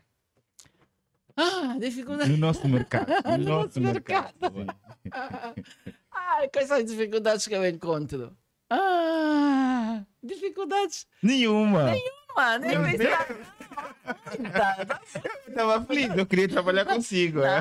Não, muitas dificuldades, muitas dificuldades, muita, muita dificuldade. O desinteresse das pessoas, a falta de entrega no ganha-pão. Não, não. Quando não. eu me refiro ah. às suas próprias dificuldades em manter um escritório, em ter um escritório, porque às vezes há pessoas que querem manter um negócio ou querem criar um negócio às vezes ele deduz logo, não, vou montar um negócio e vou ter lucros, vou fazer isso, vou fazer aquilo. Ah, não Mas, é sim, assim. não é bem assim. É então, é isso é que as pessoas precisam saber. Olha, a mais principal dificuldade é quando temos que perder um cliente quando temos um cliente que até já nos pagava bem, de repente foi abaixo e vai nos deixar de pagar e vamos ter que reduzir a vença, isso é um transtorno tremendo e ultimamente é muito comum termos isso. Uh, outra dificuldade qual é? Uh, Formar a equipa não é fácil. Uh, não, mas é uma das coisas que, que pois, dizer não a um pedido de emprego também é muito. É chatice. Eu, se pudesse, tinha assim um espaço enorme para empregar toda a gente. Porque é muito difícil dizer não às pessoas quando estão aflitas a pedir emprego. Né? Às vezes dizem, ah, ela pode e não, e não quer, mas eu não posso empregar toda a gente. Ontem à noite fiz uma mensagem a dizer assim: é, o escritório funcionava muito bem com 50% do pessoal que tem. Quer dizer que eu tenho pessoal a mais. Mas o que é que tem pessoal a mais? Por que, é que não manda embora? É difícil mandar para casa quem tem família para sustentar. E numa fase dessas, chegou a fase pandémica, tantos problemas, tantos problemas, nós não mandamos ninguém para casa. Mantivemos todos, todos, todos, todos. Então, ah, vão dizer, então a senhora pode. Não, a senhora não pode. A senhora não pode, não é bem isso. Mas é, temos que olhar para outros lados. É, são... é, é, é, ser humano, humanizar as coisas. Pois né? é, pois é. Eu acho que o, o bem mais ativo de uma empresa é mesmo o pessoal. E a contabilidade conta muito com isso, né? Sim, sim, sim. Nós temos recursos humanos são muito importantes em todos os momentos, são muito importantes. Mas uh, o que, que uma das principais dificuldades que nós que nós encontramos também é termos uma empresa que nós orientamos desde sempre e não nos levam a sério. Isso é um grande problema. É um grande problema. Depois vem a AGT por cima e são situações que nós sempre alertamos e nunca nos deram ouvido. Isso é um, é um grande desafio, mas um grande desafio mesmo um, eu digo sempre: tem que prestar atenção a tudo que o contabilista diz.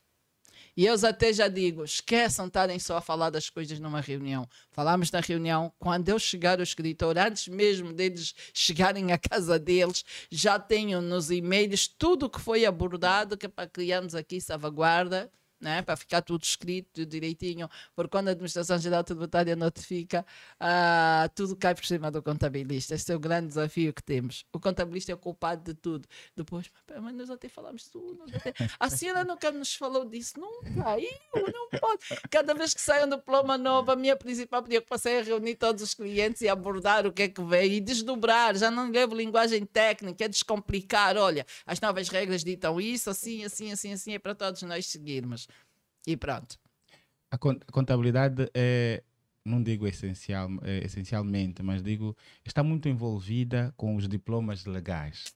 Há, há uma participação um, efetiva, por exemplo, da ordem na criação desses diplomas, porque o que vê é, é o que vê -se sempre quando sai algum diploma, há depois os contabilistas terem que correr, se adaptar, entender. Parece que provavelmente não foram vistos nem tido. Uh, será não, que é essa visão não, que eu tenho? Não, cada, vez, mais, cada vez mais já, já há maior abertura, pedem sempre contribuições, uh, as, as ordens profissionais cada vez, e as associações empresariais já são mais consultadas, hoje já se consulta mais. o o grande, o grande, um dos códigos que eu digo é, com, com muita certeza que houve muita, muita contribuição da parte da ordem é o IVA o IVA, a Ordem criou equipa que é para trabalhar nas contribuições do IVA, a qual fiz parte também deste grupo. Então, cada vez já nos escutam. Claro que nem tudo que nós queremos lá está, aparece, né? mas pelo menos falamos alguma coisa. Agora, se nos levarem a sério, viva, se não, paciência, é, nós é, é, estamos é, ali. É, ficou, mas ficou, precisamos mais. Se, né? se auto-intitulou como uma do IVA. Não, não essa da babá contar a história da babá. Vamos que eu conto a história da não, babá? Não, contar. Ah, pode, não, pode contar. contar então. Posso contar a história da babá? Eu já sei, pronto. Saí de Luanda numa missão da Ordem para ir a Benguela dar formação a um grupo de 24 eh, membros. Posta Benguela, o auditório da Luzia da Benguela encheu mais do que 80 pessoas para a formação do IVA. Era uma formação de uma semana. Estava ali e havia muita gente a participar desta formação. Depois, uh, uh, aquilo era de manhã e à tarde, né? com intervalo para almoçar. E um belo dia, um, o doutor Isata, que é do Porto do Lubito, uh, cruza comigo e diz assim: Doutora, a doutora Flumena é a mãe do IVA. O doutor Adilson é o pai do IVA. Então o que, que a senhora é do IVA? Está cá esses dias todos, informação, informação. O que, que a senhora é do IVA? Eu pensei muito rápido. Bem, pai, mãe, criança vão precisar de uma babá. Eu sou babá do IVA. Eu sou babá do IVA. E porque também meu primeiro emprego em casa foi ser babá, e então uni o outro agradável. Eu sou a babá do IVA. Mas isso foi naquela brincadeira e ficou babá, babá. Mas isso tem-me salvo de cada uma. porque cada vez que os jornalistas olham para mim e querem fazer perguntas polêmicas, então o governo, perguntas políticas, eu digo sempre: na vida real, as babás não se metem nos problemas da vida da família da criança. Eu sou babá de uma família, eu meto se o pai bateu a mãe ou a mãe bateu o pai, eu meto nisso. Não. Então é tal e qual. A missão da babá é só ensinar como é que chegamos ao apuramento final para entregar o dinheiro ao cofre do Estado. É Esta é a missão da babá. Só cuidar. cuidar e ensinar os passos todos. Agora, se está bem implementado, se não está, se o governo falhou, se não falhou, eu não tenho nada a ver com isso. Isso é problema dos pais da criança. E livro-me de chatices. É, livre muito bem. Acho que a, a pergunta que eu ia lhe fazer não sei se é uma chatice, né?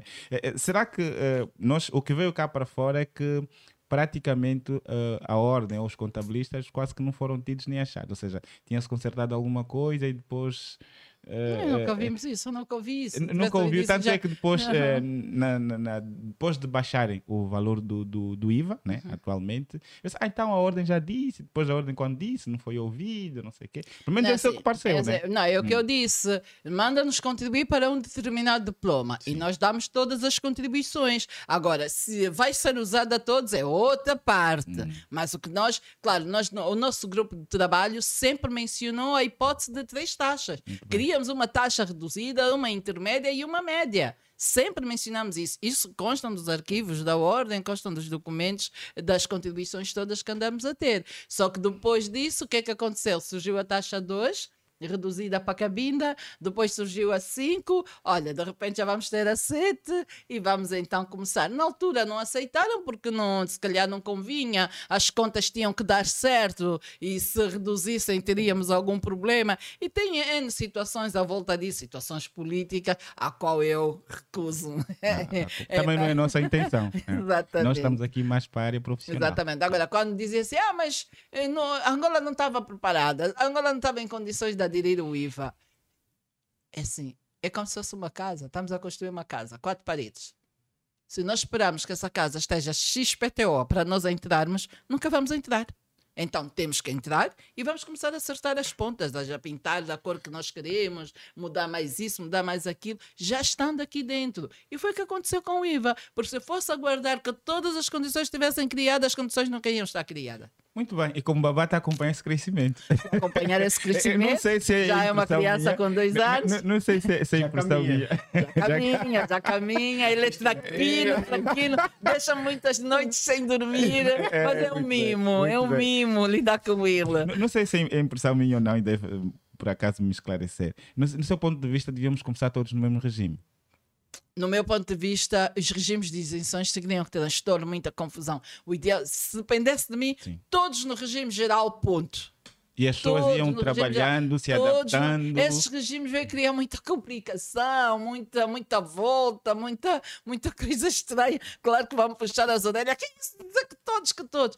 Há muitos que não têm condições. Iam criar condições Mas é uma para. opinião técnica. é uma opinião Exatamente, iam então. criar, ficávamos todos num único regime e várias taxas para facilitar os que não estão devidamente organizados e vários escalões e aí sim seguir. Mas, eu Mas- acho que não lhe vão puxar a orelha, porque entre linha é o que diz.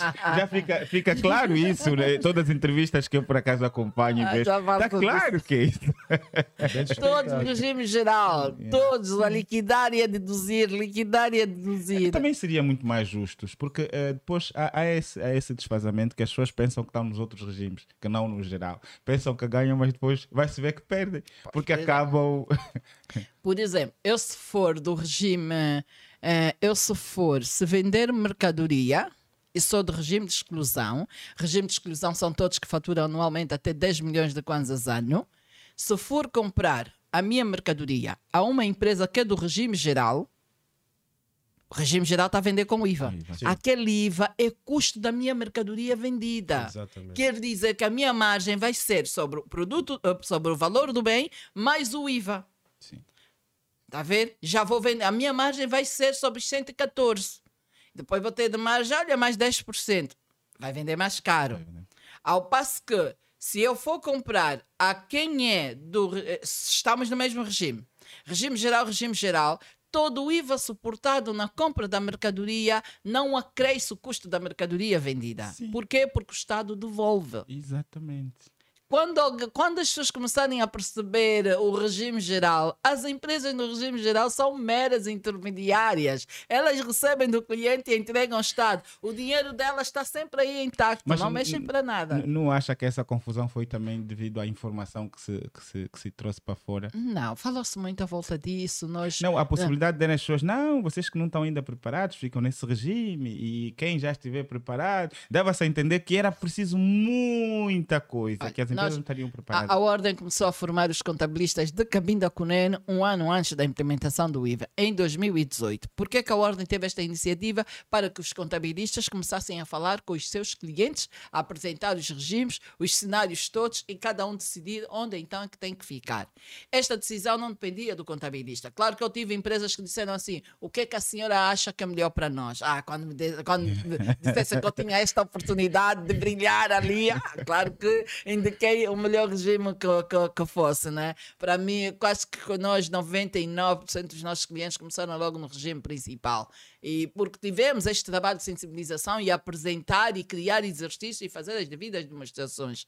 Mas é bem verdade que muitas empresas ouviram isso dos seus contabilistas, ficaram no transitório porque porque pensavam que o, que o IVA fosse ser um fracasso pensavam que o IVA não fosse andar, ia parar a meio. Ah, isso é truque, isso não vai valer, não vai funcionar. Aqui, IVA, nem pensar, nem pensar. A verdade é que estamos há dois anos com o IVA, bem ou mal está a ir, bem ou mal a AGT está a controlar as receitas em IVA e os números são animadores. Mas era um caminho quase irreversível, tendo em conta os acordos que se fizeram. Se nós Sim, queremos sim, um sim. mercado livre na Ah, África pela SADC, sim, sim. Não, e o tem FMI como. aqui, a presença do FMI aqui, não tem como. Nós- Pro- Provavelmente aí o, o, o problema que, que, que muitos discutem eh, era em relação ao valor que, que era cobrado e não sobre se o IVA entra ou não. Olha, eu, eu, quando, queremos ter- entrevistei, quando entrevistei o, o doutor Adilson, ele deixou isso bem esclarecido, que eu também já tinha ouvido falar nisso, mas eu, eu toquei neste ponto, voltei a perguntar, doutor, então explica por que a taxa 14? E ele teve a explicar e muito bem e fundamentou como deve ser. É, a, a Angola foi, a última, foi o último país da região da SADEC a aderir o IVA, que é uma vergonha, porque nós angolanos eh, somos os tais vaidosos, né? somos os melhores em quase tudo e mais alguma coisa. Como é que ficamos tão desalinhados? Sermos os últimos, dá uma má imagem. E depois, sendo a última, não podia chegar com novas regras, ditar novas regras. Teve-se que se adaptar às regras que encontrou da região. E uma delas era precisamente que a, a, a, a taxa máxima não fosse abaixo da média da região. E assim foi. Então a dificuldade será na, na- na excessiva informalização que nós temos no país? A dif- Pois, temos muita informalização. Hum, O mercado informal tem muita força, mais do que 70%, né? tem, tem muita força no nosso mercado informal. Eh, tem que se fazer muito trabalho, muita campanha, muita campanha, muita campanha, muita campanha, que é para sairmos disso. Eh, disseram que, por exemplo, no mercado de 30 vão empresas com contentores de mercadoria para vender direto. Sim. Eu pergunto, quem controla que essas empresas têm lá um software certificado para, para emitir as faturas para todos os particulares? Vão dizer, não, é- particular recebe a fatura, depois já vai para o lixo. Pois, mas alguém tem que emitir esse, tem que fazer este registro, que é para estar ali a, a- ficar ah, na, na base de dados certificadas e reportar para a Administração Geral Tributária. Depois ainda temos aquelas empresas que até estão muito bem organizadas, mas têm dois softwares, um verdadeiro e o outro falso.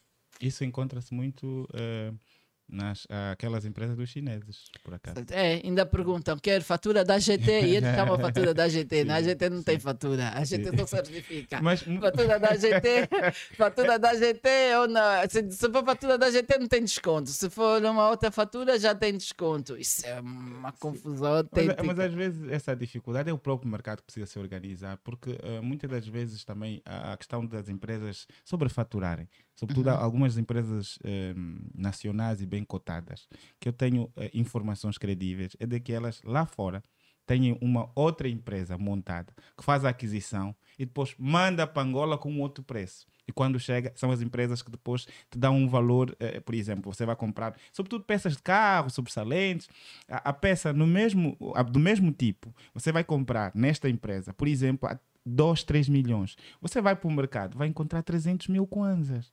Isso acontece. Pois. Então, Alguém tem que contar isso, eh, controlar isso e nós agora temos, eh, temos os preços livres também, Sim, ainda temos sim. aqui os preços livres e determinados bens eu que a entidade decidir vender que conta, porque é livre, eh, desde que fundamenta então como é que chegou a este preço e eles também estão aí as entidades do Ministério do Comércio que é para estarem a fazer essa E, e fiscalização. isso, isso eu penso que tem sido um, um grande problema de combate. Porque eu, por exemplo, tenho um amigo que tem uma empresa e disse, eu Bartolomeu, não tem como, eu quero, por acaso nós, nós fornecemos o, software, eu quero fazer as coisas conforme, mas às vezes eu- eu só tenho 2 milhões para comprar a coisa, mas eu vou num sítio que está 5 milhões, no outro está 300, epá, essa Pois. diferença às vezes É afeta. uma diferença muito grande e eu Muito só bem. não percebo como é possível chegar a este valor tão alto, né? Que Muito isso, bem. que margem é essa? É, enquanto profissional, alguma vez pensou em desistir? Essa pergunta até nem se faz, né? Ah, acho que não. Eu, eu, sou. É, É a minha zona de conforto. Eu, eu quando me, me, me me- disponibilizo para, fazer seja o que for, a minha dedicação é sempre a mesma. É com muita entrega, muita dedicação, muita vontade de fazer, muita vontade de alcançar os objetivos. E se há coisa que eu às vezes digo assim, se há coisas que não me dá preguiça de fazer, é sair para ir trabalhar. Adoro trabalhar, adoro estar no meu mundo, adoro namorar os meus números, por estar ali a olhar para os dados das empresas. É o mundo, são os números todos. Então eu digo a brincar, a brincar. Estou no meu momento de namorar os números, né? analisar números e mais números, dossiês e mais dossiê, que é para estar ali a emitir determinados parceiros. Então nunca, nunca me senti desenquadrada. Estou bem enquadrada, gosto do que faço, mas também quando trabalhei na barbearia como operadora de caixa, era a primeira a chegar. era a primeira a chegar. Quando todos chegassem, já lá estava. Nunca cheguei tarde. Tinha Vicente Ginga, era também muito exigente. Estava ali, o menino, o menino. Ok. Tem que chegar cedo. Estava ali bem cedo. Quando trabalhei na MAP com o Dr. Piedade, chegava às seis da manhã, dobrava as calças até o joelho, ainda limpava o escritório e às 8 horas estava eu ali sentada à espera de quem viesse a ser atendido e a trabalhar normalmente. Então eu faço as coisas assim com muita vontade, com muita entrega, muita dedicação energia. e procuro passar isso também para a equipa. Se nós não nos dedicarmos, esqueça, vamos fazer tudo errado. E na custo já sabem. Está mal disposto, está com problemas, não está concentrado, pelo amor de Deus, não me sentem a olhar para os dados de uma empresa e estar a tratar. Vai tratar errado, 300 mil kwanza vai se transformar em 3 milhões Sim. por causa de um zero. Tá, então é um trabalho de muita responsabilidade. Ah, se ainda está bem disposto. Eu estou sempre bem disposta. Nem posso estar mal disposta. O meu trabalho não permite que eu esteja mal disposta. Né? Então, devo estar sempre bem disposta, tranquila, a tratar da informação toda, porque eu digo às vezes, os clientes não nos batem a porta porque descobriram que a dona Cristina é a senhora mais bonita da cidade. Ai, que responsabilidade! Batem-nos a porta porque acreditam em nós, né? depositam confiança em nós e a forma que nós temos de retribuir isso é a toda a nossa dedicação para que no final haja um trabalho feito com toda a qualidade merecida. Co- Como é que vai parar ah, no, no programa de rádio? Que é muito bem feito, deixa já, contas na hora. Ah, fantástico! não, não quero que vá na televisão primeiro, depois chegar à rádio. Ah, Eu acho que a televisão, como disse, é uma referência, ficou Não, referência. pois, agora- eu- Mas, eu- vamos, eu se quiser fui falar, esteja à eu fui vontade. Eu só fazer- estou a olhar aqui toda hora para o Ah, telefone. pro tempo. Não, sim, por seu tempo. Ah, não, vocês depois cortam, mas eu tenho que dizer isso. Eu fiz parte do último grupo que foi Ah, tem muita preparado- coisa boa, não dá para cortar nada aqui. Eu fiz parte do último grupo que passou pelas mãos do professor Mesquita Lemos, que Deus o tenha, eh, na Rádio Escola. Escola. Uma turma de 20, fu- de 20 fu- eh, alunos. E dos quais 19 de rádio, e a única que estava a ser preparada para a televisão sou eu. Eu era a única, era exclusiva. Vai ser preparada para ser apresentadora da televisão. O senhor olhou para mim e cismou que eu tinha imagem para a televisão, isso e aquilo. Pronto. Aquela, o professor Mesquita Lemos era uma figura, não é? Então, pronto, fiz isso e depois vou colaborar na Oscar Gil como produtora. E o senhor, acho que até teve a ideia de fazer o Adivinha Quem Vem Almoçar. E ele depois estava à procura de uma apresentadora que seria a Manuela Lemos. Só que a Manuela Lemos fazia Luanda, é nossa casa comum, Luanda, nossa é, casa comum, pela. Orion. Sim. E eu acho que ela tinha contrato de exclusividade, não podia fazer mais nada. Depois o doutor, o senhor acho que arranjou mais alguém que não podia. Ele depois, um belo dia, olha para mim, mas, ô Cristina, eu quando vi o teu currículo pela primeira vez, tu fizeste qualquer coisa de comunicação social na Rádio Escola, não fizeste? Eu, ah, sim, sim, fiz, ah, mas já fiz há muito tempo, era meu sonho. Não, vamos lá fazer o teste com ela. Não é que eu faça o teste para vir quem vem almoçar. E ele disse, a apresentadora sempre esteve aqui comigo e eu não sabia. e pronto, e foi fazer então a Adivinha Quem Vem Almoçar, em que o Lionel Miguel fazia mais roupa, aquelas roupas Sim, todas da Adivinha Quem Vem Almoçar. é. Quem fazia é o Lionel Miguel, que Sim. hoje está aí a E- e- e- brilhar. e ia perguntar, o corte, o, o punk, Não, o- é, é a sugestão de quem? Era sua ou Não, já? não. Hum. O, o corte é opção, é opção, é opção minha, porque eu trabalhei na barbearia. Hum. Sim, eu tenho sim. limitação física, eu tive Sim. paralisia quando tinha três meses de vida. Então eu só trabalho com uma mão. E então não consigo pentear, não consigo trançar. Quando começo a trabalhar, começo a sair de casa. E a minha irmã tinha que ficar à minha espera para ajudar a enrolar o cabelo, porque antigamente usava-se rolos, né? Sim. deslizava por, por rolos e não sei o quê, e, e eu já estudava à noite no e-mail. Chegava a casa depois das 22 horas e a minha irmã tinha que ficar de plantão à minha espera para enrolar e dia seguinte madrugar para pentear. Pá, até trabalho numa barbearia. Um belo dia sentei-me na cadeira de um deles e pedi para me fazerem o corte francês, que era o corte francês nos anos sim, 90. sim. Fiz o corte francês e pronto, e assim fiquei independente, deixei de ser dependente, fiquei independente e era mesmo para me facilitar e não estar a complicar. Eu todos, eh, quase sempre neste trajeto todo da minha vida, procuro sempre procurar coisas que me facilitam e nada de complicações e procuro transmitir na mesma proporção, né? Quanto mais simples for, melhor e as pessoas todas percebem. Pronto, e assim foi. Foi aí que surge o corte. E quando vou para apresentar com a imagem careca, deu aquela imagem que pronto, que todos gostaram. Sim, optei por usar careca que é para não ser dependente, porque eu tenho limitações físicas. Né? Não é visível, as pessoas não acreditam, mas tenho. Só não é visível, mas tenho, foi por isso que optei. Depois, quando engravidei do meu primeiro filho em 2007, eh, tinha preguiça, porque durante 11 anos só um barbeiro é que me fazia o corte francês, fielmente, de 5 em 5 dias fazia-me o corte francês, o senhor Pascoal.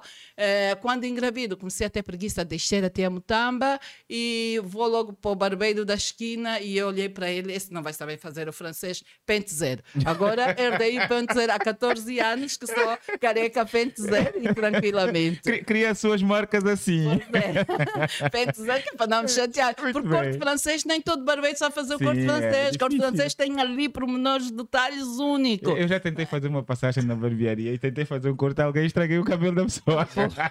pois, então, todo cuidado é pouco. Eu disse, um novo barbeiro que eu não conheço, olha, pente zero, pente, pente zero, tira tudo, tudo, tudo, pronto. E assim, herdei o pente, o pente zero, né? Pronto. Agora, como é que eu passo para o Mas programa? peraí, ainda uma história. Hum. Eu- uma vez eu cruzei consigo na, na TPA. Acho que na altura eu estava a fazer uma rubrica no 1012. Mas eu pensei que estavas na contabilidade. Nunca, da, nunca. da, da televisão. É, não. Não, não. Eu tive A essa minha- impressão, não. porque depois comecei a ver lá fazer contabilidade. Eu pensei, pronto, estava ali, deixa não. fazer o O programa. que é que aconteceu? Eu, um, eu era aluna do ensino de base e já sonhava em ser jornalista. E a minha ida para o jornalismo era porque queria falar corretamente a língua portuguesa. Então fiquei a pensar qual é o curso que me vai obrigar a falar corretamente a língua portuguesa. Só o curso de jornalismo, para falar para a rádio, para a televisão, ou escrever para jornal. Então eu tenho que ser jornalista para falar corretamente a língua portuguesa. E em função disso, deste meu sonho, sempre estive ligado aos órgãos de comunicação social. Eu frequento ah, os órgãos de comunicação social desde Rádio Nacional, ah, a rádio, a televisão, desde os anos 90. Sou convidada para programas. Vou para o programa de debate, vou falar sobre isso, sobre aquilo, talvez de cultura geral. E então foi esta minha ligação com os órgãos de comunicação social. Eu não apareço nos órgãos de comunicação social por causa do programa, nem por causa do, prog- do programa de rádio ou Adivinha Quem Vem Almoçar. Foi antes. Era o meu sonho que me fazia estar dedicada a ligar, a participar nos concursos e a ganhar já, prémios. Já era convidada, eu É, sei que já era é, convidada, então- mas eu, eu, via às vezes na administração. Eu pensava que. Não, não, devia ter ido lá resolver um assunto qualquer, ok, ligado a um ponto qualquer, qualquer Muito coisa bem, assim. Porque bem. a minha ida à rádio escola, apesar de não ser funcionária da televisão, foi como se eu tivesse sido funcionária da televisão.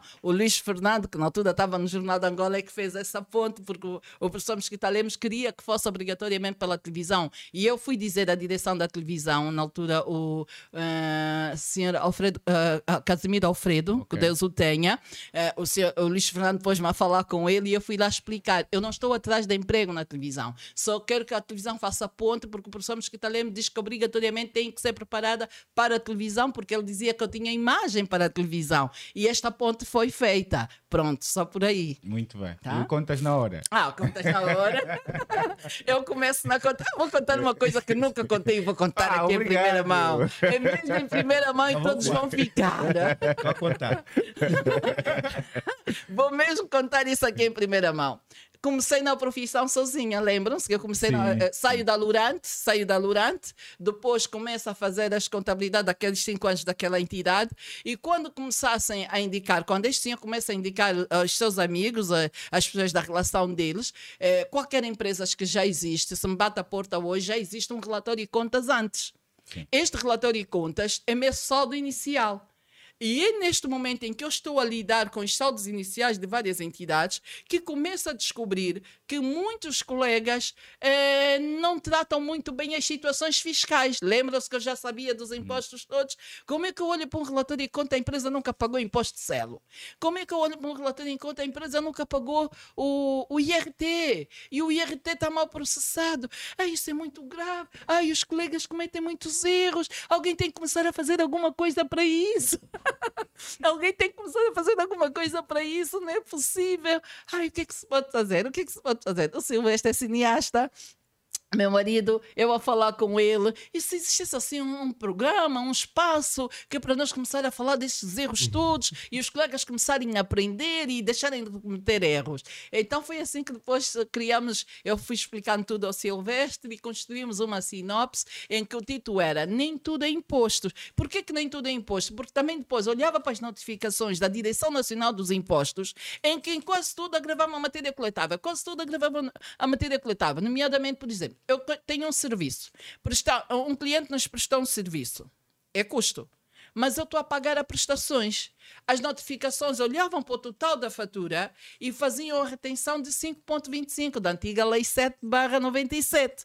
E que não está correto, porque a retenção é só sobre a cota parte paga. Não é no total. Isto é um erro muito grave. Então, por isso é que o título foi Nem tudo é imposto.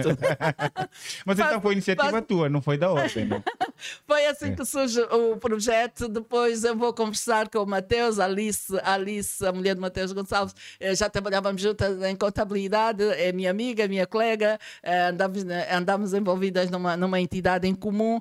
E falo com ela. E ela disse assim: Cristina, devias ir falar sobre isso com o Matheus. Ai, Alice, achas? Ele não vai receber? Vai sim, vai sim. Ela lá fez a fonte e vou então apresentar o Matheus Gonçalves da lá, que achou interessante. Fantástico, Cristina, vai lá, olha aqui, muito bem, eu não sei quanto. Depois de um tempo, o Matheus, a, ideia era fazer chegar este, esta sinopse à Administração Geral Tributária e, e à Ordem.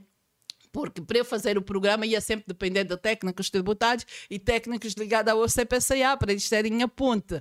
Eh, depois de um tempo, o Matheus chama-me e diz: Ô Cristina, ah, a gente vem para cá fazer um programa parecido e tenho, como é que fica? Como é que vai ser? E eu, pois, até, eh, tinha dado a ordem, a ordem não me recebia. Ai, a ordem até agora não se decidiu. O senhor Rui Santos da Sistec também tomou conhecimento do, do projeto e o senhor Santos já fazia parte do Conselho Diretivo. Expliquei, não, é uma boa iniciativa. Eh, o senhor Rui Santos, que é da Sistec, é uma boa iniciativa, sim senhora, vai, acho que o Conselho Diretivo tem que, tomar, tem que tomar decisão disso. Tem que ter- temos que, acho que vai haver um momento em que vai ser chamada e vai então apresentar, porque eu faço uma carta, mas no anexo os dados do programa. Digo apenas que queria ser recebida para apresentar um projeto.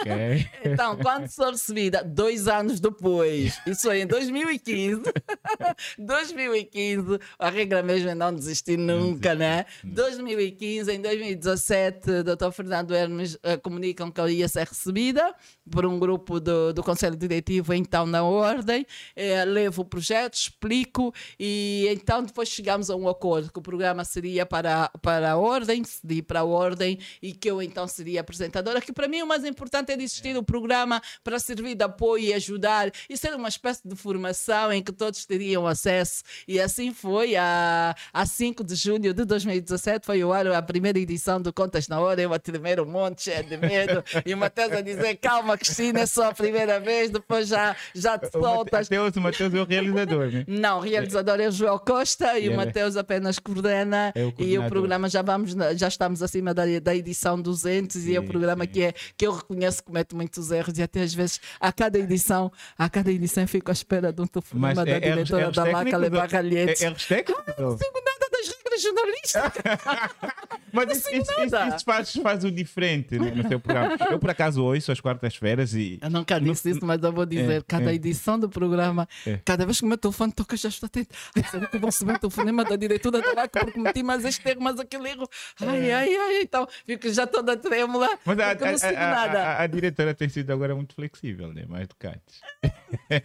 Não, ela não, ainda não me puxou as orelhas. Mas eu ando à espera que a qualquer momento ela me puxe as orelhas. Histórias Mas eu de- da quero. diretora que gostava Sim, assim. sim, não, e é Yeah, por yeah. causa disso que eu fico toda, cada edição, a diretora não sabe, mas eu estou a revelar aqui. A cada edição, diretora, quando o meu telefone toca, eu estou a tremer. Olha, é uma das pessoas que eu, que eu gostaria muito de ter aqui no nosso Ah, se Mucanda. calhar para vai uma ter, conversa. se calhar vai Sim, ter sim, dia sim. Eu vou aproveitar Então, a oportunidade vou lhe convidar. A, a cada, a cada edição do Contas na Hora, o telefone toca e eu. Será que é a diretora? Ai, será que é a diretora? Eu acho que eu cometi mais um erro. Acho que eu cometi. Pronto, mas. Mas pronto, deixa, de- deixa aqui garantir que eu, quando ouvir o programa, eu gosto muito. Da maneira como apresenta, como fala, como. Epá, Faz-nos gostar da contabilidade. Eu, eu sou inimigo da contabilidade, deixa ele dizer. Olha, se calhar eu podia fazer uma nota para encerrar, né? ou, ou fazer um, como é que eles chamam? Aquela do fim, da, da comparação, o bom e o mau. É? Mas tem um nome próprio, É. que é o ponto positivo e o ponto negativo, né? O- o- No fim na contabilidade? No fim do programa. Ah, ok. Mas ainda já queres terminar o carro? Já tenho uma pergunta aqui. Não, não quero terminar, para preparar já uma nota. Ah, vai preparar uma. Bom, eh, Cristina, eh, aqui eu não sei se é, eh, vamos considerar isso um mito ou se não. É que as pessoas, os profissionais formados lá fora são melhor cotados que os, os- os profissionais formados aqui. No seu caso e no caso de muita gente que já tivemos aqui, é muito diferente. Pois, isso é, é um complexo de inferioridade de- dos angolanos. Nós temos um problema sério. O que é bom é quem vem de fora. Eu vou fui fazer um seminário em que no intervalo do seminário todos que estiveram à minha frente para falar em particular era para perguntarem em que universidade lá fora passei, quanto tempo vivi fora de Angola, que quando regresso para continuar a segunda parte tive que chamar a atenção. Eu sempre estudei em Angola, sou produto 100% angolano, nunca estudei lá fora. Tudo que eu sei fazer aprendi em Angola e com angolanos. A minha grande escola foi o Doutor Piedade, na MAP, era um angolano, com um gabinete a fazer estudos de viabilidade econômica para o projeto do Fundo Coca-Cola, para o FIDES. Esses eram os primeiros fundos que surgiram para financiar projetos da agricultura e não só. Então, não tenho influência de, de- de lá fora. É tudo aqui, é tudo aqui. Nós temos bons angolanos, o que falta é só a grande oportunidade. Deem oportunidade aos angolanos e vão ver que também brilham. Não é só quem vem de fora que domina tudo. Temos muito boa gente aqui dentro que não deve nada a quem vem de fora. Muito bem. É, é esta a informação que queríamos passar. Porque a, a maneira como trata a, a sua área é, realmente é muito espetacular. Deixa eu já dizer. Portanto, não é, é uma responsabilidade muito grande e temos que levar essa energia toda, essa alegria toda para Agora- motivar também. Agora, acha que as pessoas entendem bem do que é um passivo e do que é um ativo? E, e acha que haveria uma mudança drástica, digo, financeiramente para a pessoa, se conseguisse perceber na prática o que é um ativo o que é um passivo? Não, isso no, no, no, no- nos, invest- no- no- nos donos dos negócios, nos empresários. Não, mesmo pro dia a Ah, dia, pro para dia a dia, para uma pessoa perceberem. normal, perceber o que um ativo. Porque muitas das vezes o ativo é aquilo que. Pronto, eu não vou aqui explicar porque a Cristina é a sua responsabilidade. Muitas das Ok. vezes as pessoas, essa confusão faz com que as pessoas estão sempre quase no zero. Porque se você perceber bem o que é, que é essas duas coisas na tua vida, você consegue, acho que, livrar-se de alguns sufocos. Pois, livrem-se de alguns sufocos, É. mas isso, nós temos um problema sério. A contabilidade está a surgir agora, né? É a coisa. Antigamente pagava-se os impostos e não era obrigatório apresentar relatório e contas. Nos anos em que eu comecei a trabalhar, não era necessário apresentar relatório e contas, era só ir pagar os impostos todos os meses, imposto de CEL, IRT, já estava. Mas a lei estava aí, era para se começar, a- era para, para se começar a, a usar e as pessoas não, não era obrigatório, não eram penalizados e as coisas andavam. Mas hoje já não, já há maior interesse e qualquer um de nós, acho que pensar em, em criar, seja o que for, chame logo um contabilista. Isso de ir abrir, a- criar uma boutique, um salão de cabeleireiro para as senhoras, que isso parece a moda das senhoras, né? Terem salão de cabeleireiro e terem boutique, porque vão buscar a- as mercadorias a- como uma belas, sei lá, num ponto qualquer do mundo. Eh, cuidado, chamem um contabilista para terem uma orientação básica, que não basta só estarem a vender, a vender, tem muita coisa para trás e é importante que saibam isso. Muito bem. Cristina, o que é que ficou por dizer? Ah! o que é que ficou por dizer? É. Pode fazer também já uma colagem com a questão do, do, do Carlos, né? Estamos aqui a contar O que é que ficou para dizer? É, é a minha ladainha de sempre. É, que os contabilistas se dediquem, entreguem-se mesmo. É de uma aventura inadmissível um contabilista com um gabinete e não estar lá como efetivo. Quer ter um escritório de contabilidade, tem mesmo que se dedicar. Ah, mas o contabilista, eh, o dono do escritório, que tem que fazer tudo. Não. Eu também sou responsável por um escritório e eu não faço tudo. Tenho uma senhora equipa a trabalhar diariamente. Mas essa, esta equipa tem que perceber que existe um olho clínico que existe alguém lá em cima de quando em vez a passar o radar. Eu tenho o escritório na mão, tenho o escritório no telemóvel, tem câmaras e, e, a seguir tudo. Eles têm que perceber isso, que é para seguir, porque aprendem tudo muito bem hoje, fazem amanhã, fazem depois, depois a partir de quatro dias, se notarem que ninguém está aí a acompanhar isso, cada um faz a sua maneira, cada um diz que cometeu o erro porque pensou, e eu vou perguntando, pensou? O seu pensamento está em que diploma legal? Ah, mas eu pensei, pois, se o teu pensamento está num diploma legal, mostra-me qual é, e eu até vou seguir. Está a ver? Cometer erros porque não quis ir consultar e porque pensou, alto aí, estamos numa profissão muito séria, não se faz nada, te des pancada. E eu vou. Tem lá no escritório um placar que diz: Esta profissão não é para turistas, muito menos para aventureiros. Boa. É, essa sua forma de ser, quer do ponto de vista profissional como do ponto de vista pessoal, é, é fruto da educação rígida que recebeu ou é fruto da, da convivência que teve com, quer seja com a família, com os amigos, com os vizinhos, com os colegas na escola? Não, não. É fruto da educação rígida, rígida que recebi do meu pai. O meu pai era muito na linha, muito ali assim. Nós não podíamos ficar eh, nas escadas a minha varanda tinha uma escada, não podíamos ficar nas escadas, não podíamos ficar uh, no portão em frente, na monta, porque ia fazer o quê? Tudo tinha regra, meu pai era sempre assim de muita regra, muita orientação, e nós seguíamos essas regras do meu pai. O meu pai dizia: tu tens de estudar para te formar, porque essa tua limitação física, uh, amanhã podes ter problema. Quem tem duas mãos em condições não precisa. Vai arranjar um marido rico e tem a vida facilitada. tu não, porque o marido rico não te vai vir bater a porta. Então tens de estudar para te formar e teres um bom emprego e levares a tua vida para frente. E o meu pai dizia: tudo que precisares, não pensa dinheiro, seja quem for. Por isso é que o papá trabalha, é para o papá comprar, é para o papá dar, e nós crescemos com isso. Nós crescemos com isso. Nós não temos pessoas que nos vão dizer que nós fomos bater a porta e pedimos isso, pedimos aquilo. Não. Porque esta educação rígida é a famosa educação de base que nos leva para a vida fora. Então, em tudo, sempre seguir. Há regras eu tenho que seguir. Há regras eu tenho que seguir, nada de desviar e seguir aí direitinho. E faço questão que quem esteja à volta também cumpra, né? Que eu, por exemplo, nisso de estar a arranjar tempo, disponibilidade, uma coisa que deixa-me assim, as pessoas dizem, ah, você está sempre a rir. Ou é muito má, ou alguma coisa não funciona. Uns dizem que quem ri muito é muito má. As pessoas têm sempre um lado bom, um lado mau, é normal isso, né? Mas quando não sou 8, sou 80, às vezes. Mas uma coisa que, por exemplo, não admito no meu dia a dia laboral, eu tenho toda a paciência do mundo para ensinar, seja o que for. Eu ensino tudo. Não tenho nada a esconder. Quero aprender, eu ensino. Tranquilamente. Disse-me que a sua esposa é contabilista. Pode dar o meu contato. Quando ela tiver alguma dúvida, se me ligar, ah, tranquilamente vou responder. tranquilamente vou responder, sem estresse, yeah. sem chatice nenhuma, respondo. Agora, e tá depois de eu né, ensinar, depois de eu ensinar, estar a analisar um trabalho está mal feito, não, isso eu não admito trabalho mal feito, não. Depois de eu ter ensinado, depois de eu ter ditado as regras todas, os passos todos, primeiro, segundo, terceiro, esqueceu-se de ler a cábula e está-me a fazer as coisas a três pancadas aqui, na Custos, não. Na Custos, não. Se calhar, há bocado estamos a falar do guia que está a produzir calhar também produzir um guia de como ser um bom técnico de, de contas, né?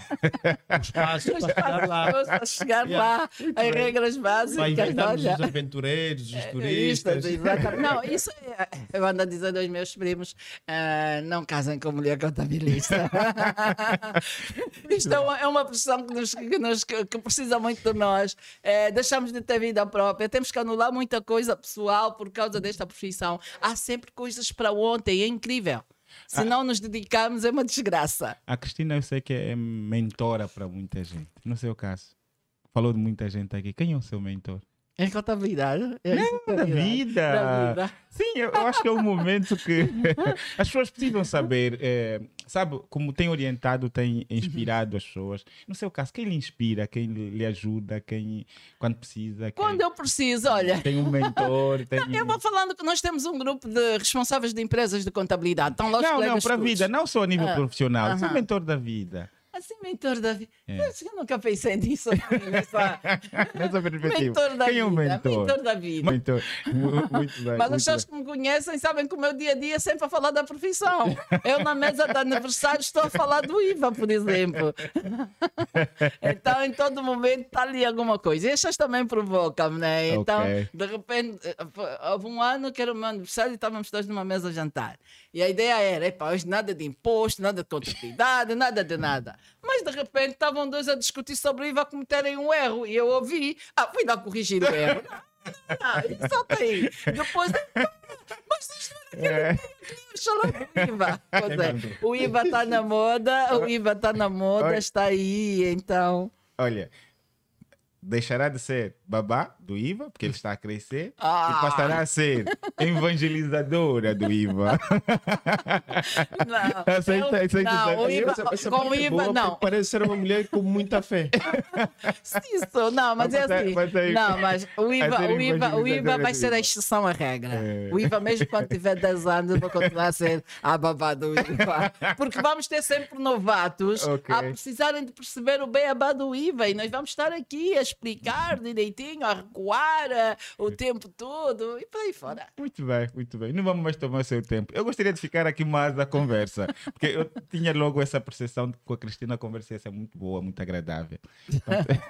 Mas pronto, vamos também eh, respeitar o tempo e assim vamos chegar a mais uma, uma- ao fim da, da, da, da- edição do nosso podcast. Agradecer a Cristina, foi uma conversa muito boa. Eu que Acredito os agradeço a atenção de vocês. Sim, vão gostar muito da, de, de ouvir, porque sempre se aprende muito quando se ouve a Cristina. E é bom, Bem, e precisamos obrigada. de pessoas assim para nos inspirar e nos ajudar. Eu, Carlos, também, muito obrigado. Obrigado eu, António. E, e um abraço a Elia. Candante, É, não esteve aqui Ficamos, ficou o conosco. desafio de fazer a nota de encerramento, a Cristina. Fazer. Sim, vai fazer, vai. ela vai fechar o é. programa, né? Sim, sim. E também ao Bruno, muito programa. obrigado. Hoje, peraí, estamos a dia. Estamos, neste momento, as empresas todas estão a tratar eh, das obrigações em IVA referente ao mês de novembro. Ah, e é muito trabalho, as equipas estão quase que saem de- de- do escritório depois da hora laboral, eh, porque temos uma. O portal às vezes funciona, às vezes tem muitas falhas com a internet e tudo mais, por isso tem mesmo que ficar horas e horas aí a trabalhar. Recomendação zero, por favor, o apuramento do IVA é na contabilidade, não é na gestão, mas sim na contabilidade. E o apuramento na contabilidade só deve acontecer quando reconciliarem o balancete mensal referente ao mês de novembro com o portal do contribuinte. O portal do contribuinte vai dizer que o IVA a pagar é 20 mil e nós temos que ter no balancete IVA a pagar 20 mil. O grupo de contas 34,5 a cada apuramento são todas a zero, menos uma das duas contas. Ou a pagar, que vai ser um crédito, ou a recuperar, que vai ser um débito. É assim que eu termino. Muito obrigado. Foram-te a bolso e nem sequer te te apercebeste. obrigado aos nossos seguidores por estarem sempre aí presentes, a assistirem. Então ficamos aqui em mais uma edição do Mocanda Podcast. Obrigado.